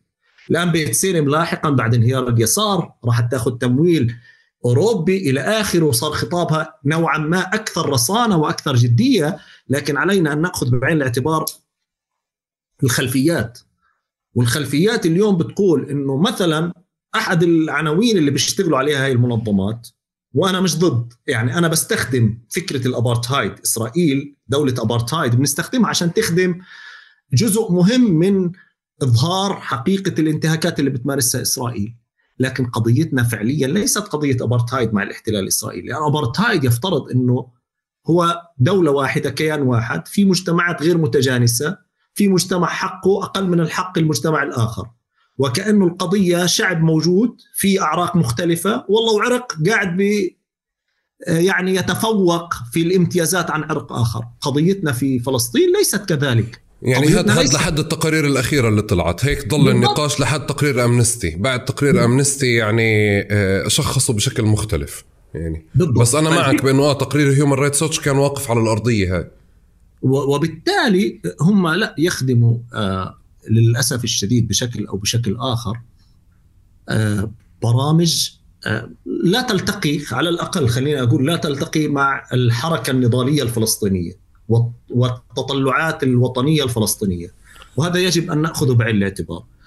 وبالتالي أنا أعتقد إنه آه، مفاجأتنا كانت إنه هذه المنظمات أخذت أدوار إلى حد ما يراها الفلسطيني يعني لا أريد أن أستخدم مصطلح وقحة لكن آه، طعنت ليس فقط في عملها وإنما طعنت في العمل الحقوقي ككل. نحكي عن المؤسسات يعني الدوليه كمؤسسات دولية. لا يستطيع عاقل أن يستوعب على سبيل المثال إنه قضية فيها إشكالية زي قضية المعمداني على سبيل المثال. الصاروخ اسرائيلي لا لا يمكن يعني تحقيق عمليا. هيومن رايتس ووتش أصدرت تقريرها وأرسلت خطاب لوزارة الداخلية في غزة. الداخلية غير قادرة على التحقيق لأنه فعليا الأجسام الرسمية والأمنية في غزة مشلولة. مشلولة. لم يأتي أحد ليحقق لم يوثق شيء. القطع البقايا الصاروخ ليس لم يطلع عليها أحد وفي النهاية تصدر تقرير. يعني هناك عشرات بل مئات الجرائم التي ارتكبت لم تلتفت إليها هيومن رايتس ووتش لكن التفتت إلى قضية قد تكون مثار جدل. هذا يضع علامة استفهام. وأنا تحدثت عن ذلك بصراحة حتى مع مدير مكتبها في فلسطين قلت له هذا الكلام. وهو رد انه هم يعملوا واضح إنه في جهد آخر يعمل حقيقة حتى يعني نكون منصفين مع الناس. لكن بالمجمل أدوار هذه المنظمات لم تخدم العمل الحقوقي وقدمت صورة للشارع الفلسطيني وللمتلقي أن هذه المؤسسات أو مؤسساتنا الحقوقية ككل هي جزء من عملية تمييع الجرائم التي ترتكب بحق الشعب الفلسطيني وتلطيفها. وهذا أمر أساء للعمل الحقوقي أكثر مما أساء لهذه المؤسسات. طيب بجانب بجانب من اللي أنت بتقوله في قصة ثانية اللي بظن إحنا نتحمل مسؤوليتها اليوم بمعنى إنه مثل ما الناشطين عموم الناشطين اللي موجودين حوالين العالم جزء من خطابهم كان بتهميش فكرة المقاومة المسلحة بتهميش فكرة أو اقتصار الحديث تحديد الحديث بأراضي ال 67 تحديد أشكال المقاومة. لما كان ينحكى في جلسات أو في في مناظرات مع إنه حماس موجودة في غزة وعندها ممارسات الرد كان على سبيل المثال بكون إنه مش كل غزة حماس. حتى الرد اليوم عم بيكون هو استمرار للنقاش هاد إنه الضفة ما فيها حماس وهذا في إقرار ضمني فعليا بإنه في مشكلة حقيقية موجودة هناك. أنا بعتقد إنه الأيام الأولى اللي أنت بتحكي فيها على على مستوى حقوقي سواء مؤسسات محلية أو على مستوى دولي هي نفسها الصدمة آه، آه، اللي اللي ما بنقدر نعفي منها أي قطاع أو ما بيقدر يتوقعها أي قطاع. إحنا سنين إلنا قاعدين شكل النضال تبعنا محصور بشكل ما أنماط ما محددات ما وصار انفجار. الآن أنا لإلي بضل أطرح سؤال اليوم لو بالإعلام رجع 7 آه، أكتوبر صار بكرة. كيف ممكن نتصرف. لو في جامعة في بريطانيا أو في جامعة في أمريكا أو في جامعة براون رجع 7 أكتوبر مرة تانية شو الخطاب اللي بدي أحكيه شو اللي بدي أسويه؟ بشوف أنا من مكان أنه في قطاعات لسه ما خاضت هذا السؤال. وفعليا مثلها مثل المتضامنين اللي موجودين الأجانب اللي قدروا يلاقوا تواصل مع فكرة إنه الفلسطيني عاد للوضعية اللي إحنا بنفضلها الضحية. فأقاموا شكل أو أشكال وحملات تضامن كبيرة. أنا بعتقد اليوم رامي إنه جزء أساسي من مشكلتنا كانت في خطابنا السابق. إحنا ب 7 أكتوبر تلقينا ضربة كمؤسسات حقوقية ناشطين إعلاميين وغيره. اليوم عندي سؤال. كمؤسسات حقوقية وأنت عامل موجود فيها بسياقها وعندك كمان شراكات وعندك تعاونات. الخطاب تبع رامي عبده والخطاب تبع المرصد ما بعد 7 أكتوبر كيف تغير؟ أو شو أخذ بعين الاعتبار على مستوى الخطاب والممارسة؟ عشان إحنا فعليا ما نرجع رامي عبده ينصدم لثلاث أيام المرصد ينصدم لثلاث أيام العالم اللي اللي شغال في المؤسسات الحقوقية ننشغل لثلاث أيام بشو بدنا نكتب في البيان اللي بدنا نطلعه. يعني أنا بتخيل بالنسبة لنا حقيقة أحمد مش لأنه إحنا هيك إحنا لا لم نتعرض لصدمة بالتأكيد لأنه إحنا كنا نتعامل مع هذا الواقع ونشاهد وجزء منه حقيقة جزء من معركة الإقصاء معركة آه، تمييع الخطاب الفلسطيني معركة آه، نبذ الصوت خلينا نقول الجريء فيما يخص القضية الفلسطينية. كنا معيشينه وبالتالي لم يكن غريب علينا. لكن أنا بعتقد أنه آه، يمكن حديثي هو يتأثر يتأثر في شخص. فضل. أنا يمكن محتاج أوضح رامي. أنا مش كان قصدي على قضية التمييع كان قصدي على مستوى الخطاب. بمعنى على سبيل المثال أنك آه، آه، يعني إحنا ما ما كنا نتعاطى مع سؤال الدخول لمناطق مثل مثلا غلاف غزة وإنك يكون فيها واحد اثنين ثلاثة أربعة خمسة من الأحداث أو إنك أنت تكون بدور الفاعل فيها. هذا أنت ما يعني ما صعب أنه في أي منظمة كانت تتوقع هذا الشيء أو تستعد له على مستوى الخطاب. يعني أنا لا شك بقول أنه العمل الحقوقي بشكل عام بده إعادة اعتبار. واحد أهم المعايير اللي أو النقاط الذي التي يجب أن يعيد الاعتبار لها هو التحرر من القيود اللي بيفرضها الممول واللي مع الوقت للأسف ارتهن لها الخطاب الحقوقي والخطاب النضالي بشكل عام. الحركة الحقوقية في البداية هي حركة نضال، حركة نضالية. على هذا الأساس يجب أن يعاد تعريفنا للمصطلحات والمفاهيم وعلى هذا الأساس يجب أن ينظر للصراع مع الاحتلال الإسرائيلي في كل تفاصيله وكل جزئياته. العمل المقاوم حدوده أين؟ العمل المقاوم شكله كيف؟ العمل المقاوم من يقوم فيه؟ هل هو الشعب ككل ينخرط في هذا العمل المقاوم بأدوار مختلفة؟ والمنظمات الحقوقية جزء من هذا العمل النضالي ولا هي جزء من رغبات وارتهان أو ترتهن إلى رغبة الممول الذي يسيرها كما يشاء. علينا أن نحدد انفسنا أنفسنا. وتحديدا في المجتمع الفلسطيني المنظمات المجتمع الفلسطيني هل هي جزء من الحركة النضالية الفلسطينية كما كانت في الانتفاضة الأولى؟ تعلم جيدا إنه في الانتفاضة الأولى العبء الأكبر كان على إدارة شؤون الناس كان يعتمد على منظمات وجمعيات المجتمع المدني وكانت تلعب دور أساسي. اليوم مع التحول الوظيفي الذي حدث المنظمات الحقوقية ككل عليها أن تأخذ قرار. ومنظمات المجتمع المدني عليها أن تأخذ قرار. هل هي جزء من الحالة النضالية الفلسطينية؟ وبالتالي تمزج ما بين متطلبات هذه الحالة النضالية الفلسطينية والمتطلبات الدولية التي تعطي هامشا واسعا بالمناسبة. يعني إذا نظرنا إلى ادوات القانون الدولي والقانون الانساني الدولي تعطي هامش واسع للشعب الفلسطيني من أجل أن يمارس أدواته النضالية وأن يعبر بشكل كامل عن أدواته النضالية. هذا للأسف الشديد مع مرور الوقت لدى كثير من المنظمات لم يعد حاضرا لذلك شهدنا حالة الصدمة حالة الصدمة إنه كيف بدنا نتعامل؟ إنه هناك هجوم إسرائيل لعبت في هذا الهجوم اعلاميا بشكل جيد لدرجة إنه إحنا صدقنا على سبيل المثال في الأيام الأولى إنه كل الضحايا هم مدنيين لأنه إسرائيل جاءت قالت إنه والله في اليوم الأول إحنا بنتحدث عن سبع جنود واليوم الثاني أعلنت عن 11 جندي واليوم الثالث أعلنت عن 20 جندي وصلنا بعد شهر ونص تقريبا من آه، هجوم السابع من أكتوبر إنه إحنا بنحكي عن حوالي 370 جندي إسرائيلي وبنحكي عن 80 شرطي وبنحكي عن 90 آه، عضو في أجهزة مخابراتية أو استخبارات وصلنا إلى إنه أكثر من نص الضحايا مثلا عسكريين. وصلنا إلى إنه جزء من الضحايا اللي يقال إنهم مدنيين. قتلوا بالرصاص الإسرائيلي. ووصلنا إنه المتحدث باسم الحكومة الإسرائيلية ومستشار الحكومة الإسرائيلية بيحكي عن اختلاف الأرقام. من 1400 صرنا 1200 طب ليش اختلفوا ونزلنا من 1400 ل 1200 آه والله هدول ال 200 كانوا جثث محروقة. كل هذا المشهد مرر علينا.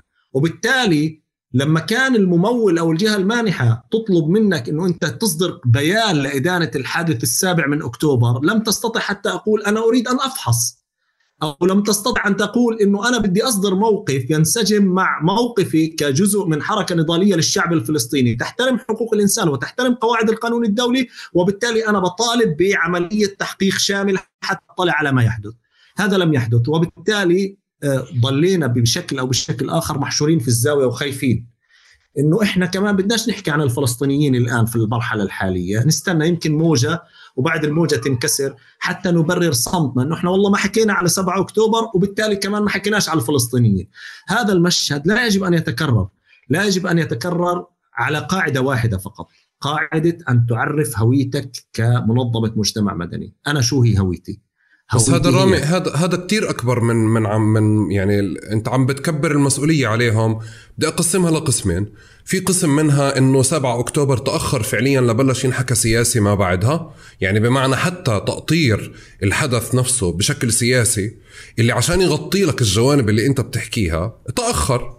ففعليا على مستوى القادة وعلى مستوى من قاموا بالعمل فالناس فعليا انصدمت إنه شو الخطاب اللي بدي أقوله هلأ؟ طب كيف بدنا نعمل؟ وبجانب تاني أنت لأنه ما عندك رواية أنت مش معتاد تحكي بقضية ال ال يعني ال ال نقاش المدنيين على سبيل المثال أو نقاش الاتهام بقضية انه صار في خطف أطفال وفي رهائن أطفال موجودين في غزة على سبيل المثال.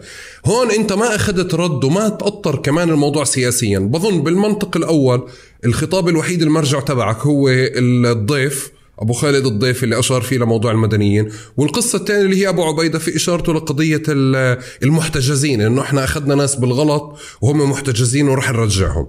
ولكن ما دون ذلك ما عندك شيء. يعني أنا أنا عمليا آه، ما بدي تاخذني للجانب السياسي حتى لا يصير خلط. لكن أنا رأيي في هذا الموضوع إنه يتحمل المسؤولية الكل الفلسطيني كل مكوناته في مقدمته لا أنا أنا أنا اسمح لي أنا مش عم باخذك للجانب السياسي اللي أنت بتقوله سياسي. هو الجزء جزء من السياسة بس بديش أنخرط فيه بشكل لا واضح. ليه ما أنت اللي بتحكيه يعني توقع من المؤسسات هو عمل سياسي. أنا أتوقع, أنا أتوقع من المؤسسات أن تمارس دور نضالي والدور النضالي مش سياسة. هو حقوق. هذا حق الشعب الفلسطيني بالسياسة بغير السياسة بدك تاخذه الآن العمل ال- الذي حدث في السابع من أكتوبر آه، إشكالية الفراغ الذي حدث لا يتحمل مسؤوليته طرف واحد. وأنا عشان أكون واضح أكثر اليوم إحنا في الخطاب الذي يتعلق بالجرائم الإسرائيلية وبما يحدث في غزة آه، خطاب ضعيف ليس كالحروب الأخرى. ليش؟ لأنه عمليا الأجسام الفلسطينية أيضا خارج فلسطين خارج قطاع غزة لم تمارس دورها. يعني الانخراط اللي حدث مثلا في عام 2014 وعام 2021 من الكل الفلسطيني خارج قطاع غزة كان أكبر من الانخراط الحالي. رغم إنه كان يقوم بالدور الأساسي والأكبر الناس اللي في المعركة اللي هم أهل غزة تحديدا. الإعلاميين تاعون غزة الحقوقيين تاعون غزة الأشخاص المتحدثين تاعون غزة المكونات المجتمع الغزي. مكونات المجتمع اليوم الغزي مشلولة بفعل إنه العدوان عدوان شامل. فيش اتصالات فيش حرية حركة استهداف لكل شيء. وجدنا أدوار يجب أن يقوم فيها الآخرين ما قام فيها. لذلك على سبيل المثال في الضفة بفعل العصا الإسرائيلية لا منظمات المجتمع المدني بتحكي خايفة ولا حتى المواطن العادي مستعد يعمل like لا post أو يكتب منشور. هذا مفهوم. مش مبرر أو مبرر هذا شيء ثاني لكن عمليا نرى إنه القاء العبء على غزة لتخوض معركتها أو المعركة لوحدها كان أمر واضح. والفجوة التي حدثت فجوة يتحمل مسؤوليتها الجميع. يتحمل فيها أيضا صانع القرار اللي أخذ قرار الهجوم دون أن يهيئ ردود على كل الاحتمالات. هذا صحيح. ما توفرت مواد أو خطاب كامل وشامل من غزة هذا صحيح. لكن هذا كان يتطلب أن يكون هناك أدوار أخرى من أنصار القضية الفلسطينية في الخارج ومن أجسام. بالمناسبة أنا أتحدث بوضوح. يعني اليوم إذا بتحكي عن الأجسام الفلسطينية بكل لم تقم بهذا الدور. ما في ما في حد قام بدور مساند حقيقي.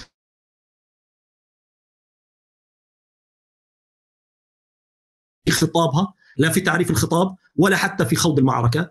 ونفس حتى الفصل قاد المواجهة له أجسام موجودة في الخارج غائبة تماما. وله امتدادات.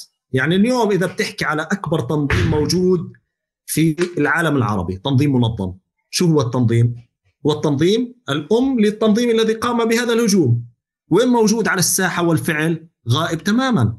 لا يقدم رواية. وبالتالي أنا أتفهم سؤالك لكن لا أستطيع أن ألوم طرف ما إنه ما كان جاهز لتقديم رواية بس أنت ليه أخذته لنقاش غزة؟ أنت ليه أخذته لنقاش غزة رامي؟ بس يعني ليه ليه اضطرته بسياق غزة إنه غزة تخوض معركتها لحالها؟ لا لا أنا ما قلت ذلك من باب آه، آه، الانتقاص من أو نقل الأمر إلى كأنه غزة الجميع قصر فيها لا أنا ما أقوله إنه شعور الكل إنه يجب أن ينتظر لاطر ومحددات ويكون جاهز بناء على التحرك اللي صار من غزة. هذا أمر خاطئ، الجميع صاحب قضية والجميع كان عليه أن يكون جاهزا ولديه الإجابات على كل ما أثير، لأنه ما حدث ليس حالة استثنائية من عملية التدافع داخل النضال الفلسطيني، هذا الحادث تكرر. آه ممكن يكون مش بنفس المستوى مش بنفس الحجم لكن مفردات ما حدث في أكتوبر في السابع من أكتوبر هي مفردات موجودة. واقع الحال يمكن سابقا لم يكن يدفعنا لأن نتعامل مع هذا الواقع بس المفروض أن تكون كانت لدينا إجابات جميعا كيف نتحرك مع واقع السابع من أكتوبر. هذا الأمر اللي أنا كنت حابب أقول إنه لا المسؤولية مش إنه إحنا بدنا نكيف إحنا يجب أن تكون لدينا القدرة مسبقا أن نتعامل مع هذا الواقع. لكن ارتهاننا للأسف الشديد وتماهينا مع برامج مختلفة على مدار السنوات الماضية خلى عنا القدرة على التفاعل مع الحدث اللي صار في 7 أكتوبر يعني تفاعل ناقص أو عاجز أو آه، تفاعل مش بحجم ما حدث في السابع من أكتوبر. طب أنا أنا أنا بدي أروح بدي أكون متفائل أكثر منك يعني واناقضك شوي. إنه بما إنه اتفقنا على إنه كان في تقصير على الأقل بتاطير الإشي سياسيا واللي سبب عجز ما ولكن من مكان تاني حجم الضغوطات اللي موجودة اليوم واللي أنت أشرت لها بهذا الحوار بأكثر من شكل ما خلتش ولا مؤسسة فلسطينية ترتهن للتمويل والدين يعني لم تخرج أي إدانة فعليا حتى لفكرة الأخطاء أو التجاوزات كما سماها يعني ناطق باسم المقاومة ناطق باسم القسام. ما حدا تبناها بأي بيان ولا بأي خطاب وهذا بنظري شيء كتير إيجابي وشيء كتير قوي. إذا إذا هم مرتهنين بالحجم اللي أنت عم تحكي عنه. شوف آه أنا في النهاية بنظر للأمر من زاوية الأداء على الأرض الفلسطينية. هذه منظمات اجبار اجبارا أو مسؤوليتها القانونية والأخلاقية أن تتحدث عما يجري من انتهاكات داخل الأرض الفلسطينية. ووفق التعريفات اللي بيقدموا بيقدموها هم كمنظمات أو بيتم تقديمها أنهم إطار عملهم هي الساحة الفلسطينية. وما حدث في السابع من أكتوبر عمليا لا يدخل في إطار تعريفاتهم للساحة الفلسطينية، صح الهجوم انطلق من قطاع غزة، لكن الحدث ومسؤولية التحقيق عن الحدث هو بالأساس مسؤولية في مناطق تحت السيادة الإسرائيلية وتحت السيطرة الإسرائيلية، وبالتالي هذا يتطلب أن يكون هناك تحقيق. أنا حقيقة في موضوع السابع من أكتوبر أنظر للامر بمسؤوليات تجاه ما حدث من الطرف الفلسطيني أو من الجانب هناك يجب أن يكون تأطير، هناك يجب أن يكون هناك تعامل. يدافع بشكل أساسي عن منطلقات ما حدث وعن آه، حيثيات ما حدث في إطار الرؤية النضالية الفلسطينية بشكل أساسي. هذا اللي كان مفروض من هذه المؤسسات. ومنا جميعا أنا لا أتحدث عن مؤسسات محددة بالمناسبة أنا أتحدث عن الكل الفلسطيني. هذا لم يحدث. إحنا وقعنا في إطار الصدمة صحيح؟ آه، لم نعرف كيف نتصرف هذا صحيح؟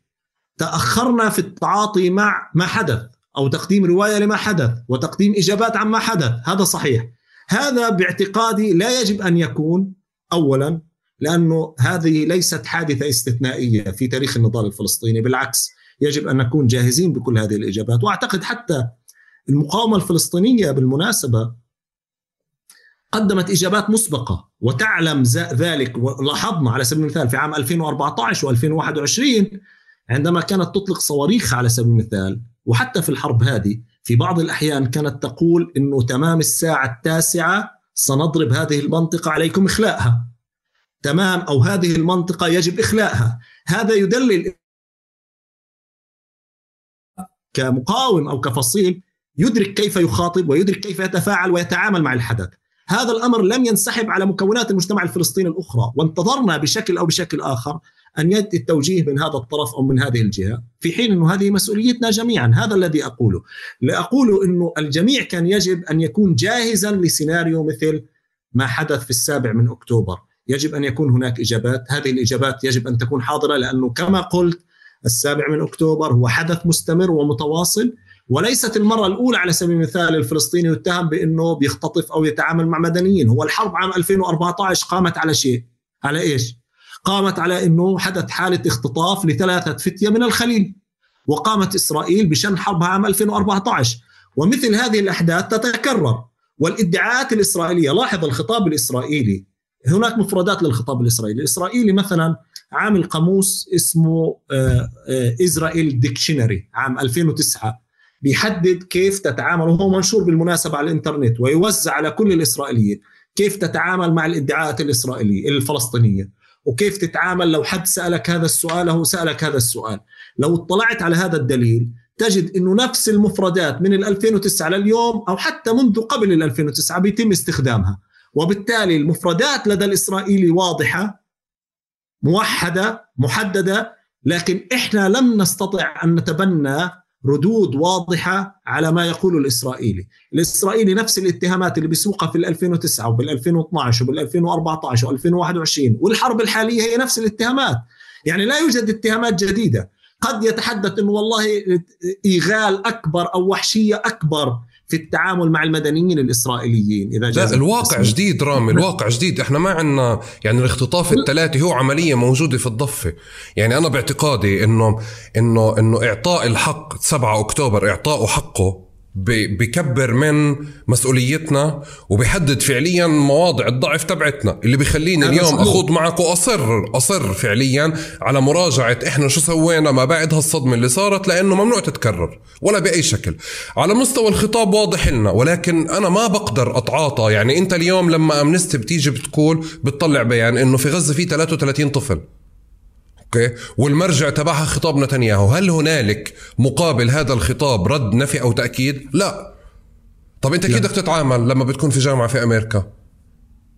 يعني هذا خطاب جديد عليك أو هذا حدث جديد. يعني هي المسألة مش ب... يعني حتى نفرق بشكل أو بشكل واضح. إحنا ما بنحكي عن أحداث محددة. إحنا بنحكي عن الحدث ككل. الحدث ككل كبير لكن مفردات هذا الحدث هي مفردات نحن نعايشها بشكل دائم.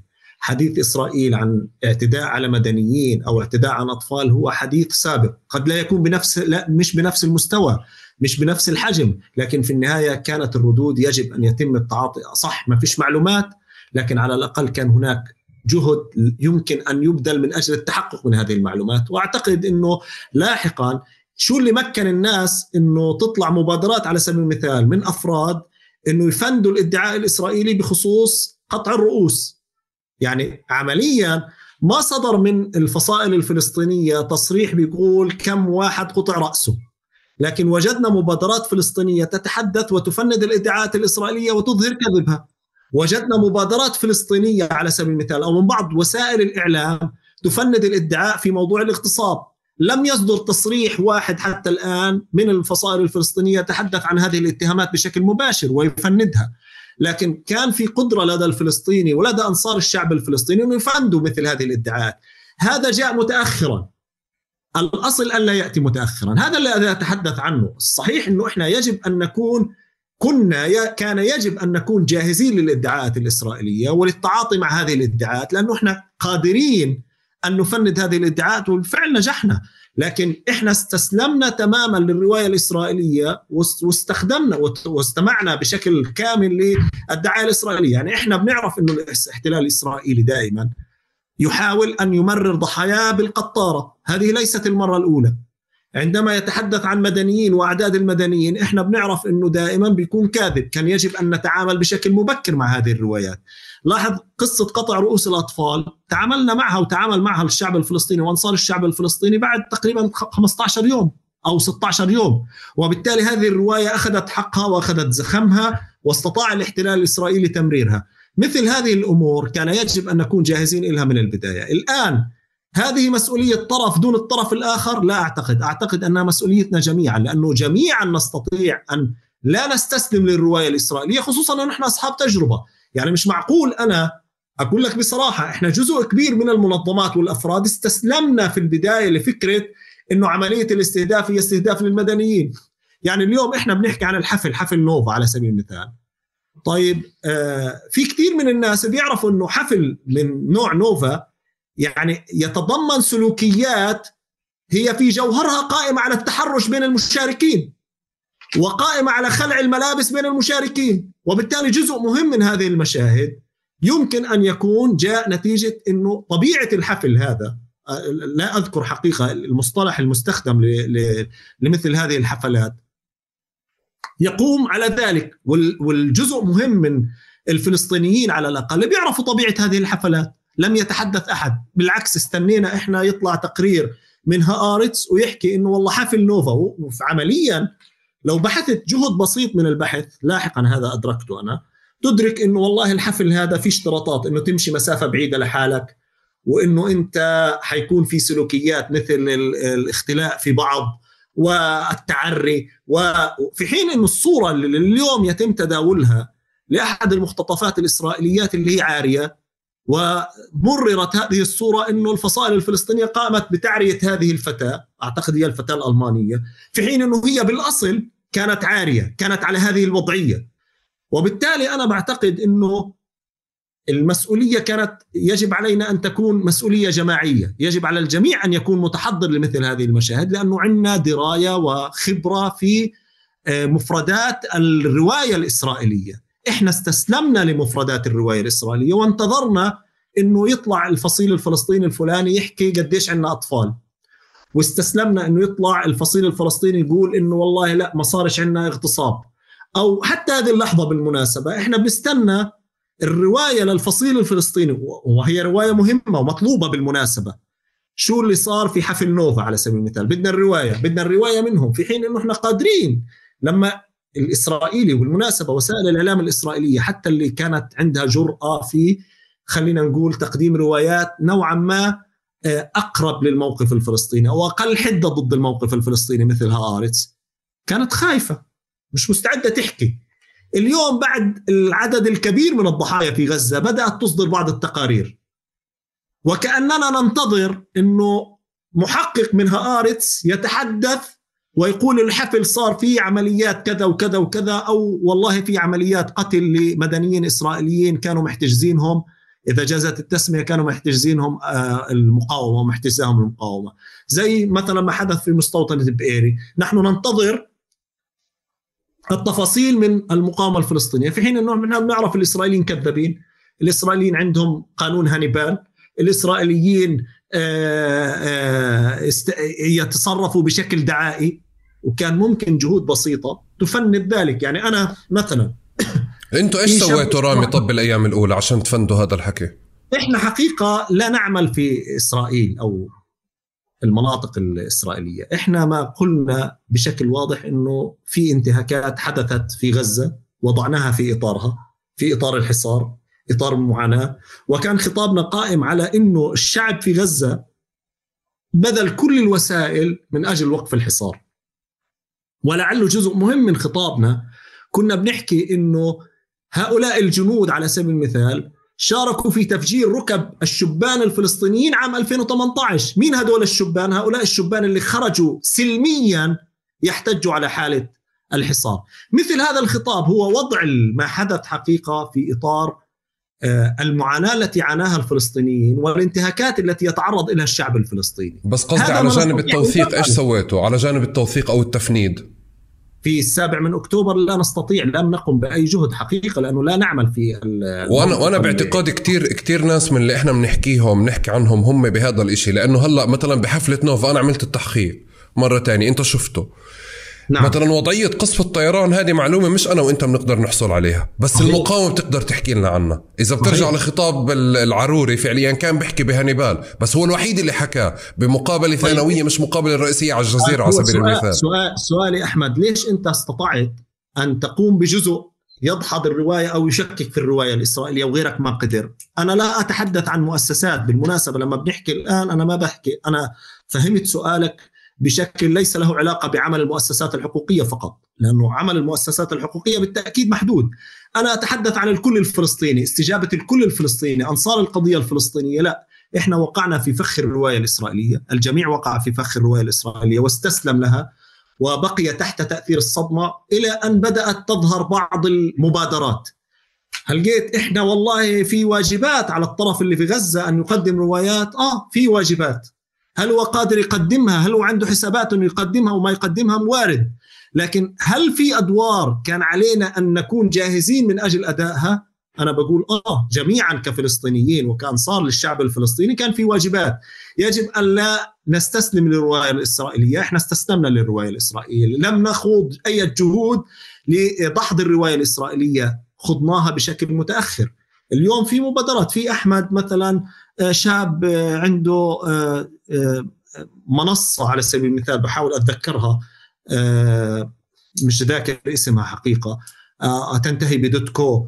قدم رواية حول استهداف المدنيين رواية رائعة لكن جاءت هذه الرواية للأسف الشديد بعد شهر شهر ونص من الأحداث. في حين أنه المعلومات حول ما حدث أو, أو وثقها في المقطع اللي نشره أو التحقيق اللي نشره كانت موجودة في الأسابيع والأيام الأولى.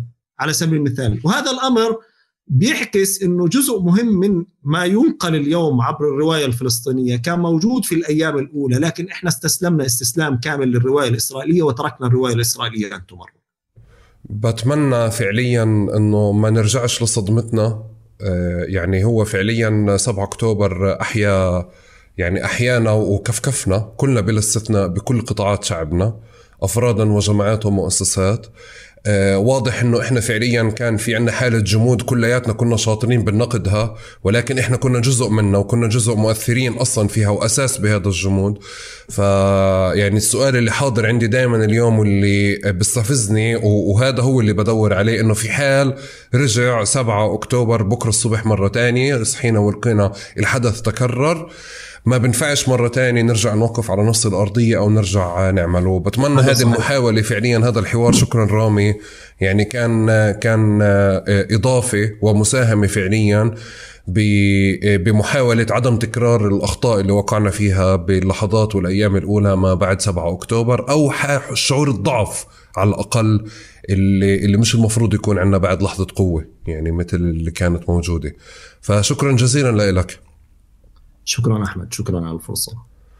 يعطيك العافية. شكرا جزيلا لكم جميعا. يعطيكم ألف عافية. بتمنى هذا الحوار كمان ساهم مثل ما ساهم رامي بتوضيح بعض التفاصيل لإلي بتحديدا المساحة الحقوقية. آه، إذا إذا أنا طالع بهذا اللقاء يمكن طالع بمكان إنه ما بقدرش حتى أتعاطى مع أي مكون من مكونات شعبنا ولا مؤسسات مجتمع مدني ولا إعلام ولا حقوق ولا غيره بمعزل عن شعبنا لأنه بيأثر وبتأثر بشكل مباشر والأشياء اللي بتصير علينا على مستوى أفراد كمان بتصير على مستوى هذه المساحات والمكونات. آه، آه، شكرا جزيلا لكم. نلقاكم في حلقة جديدة من تقارب الأسبوع القادم. شكرا.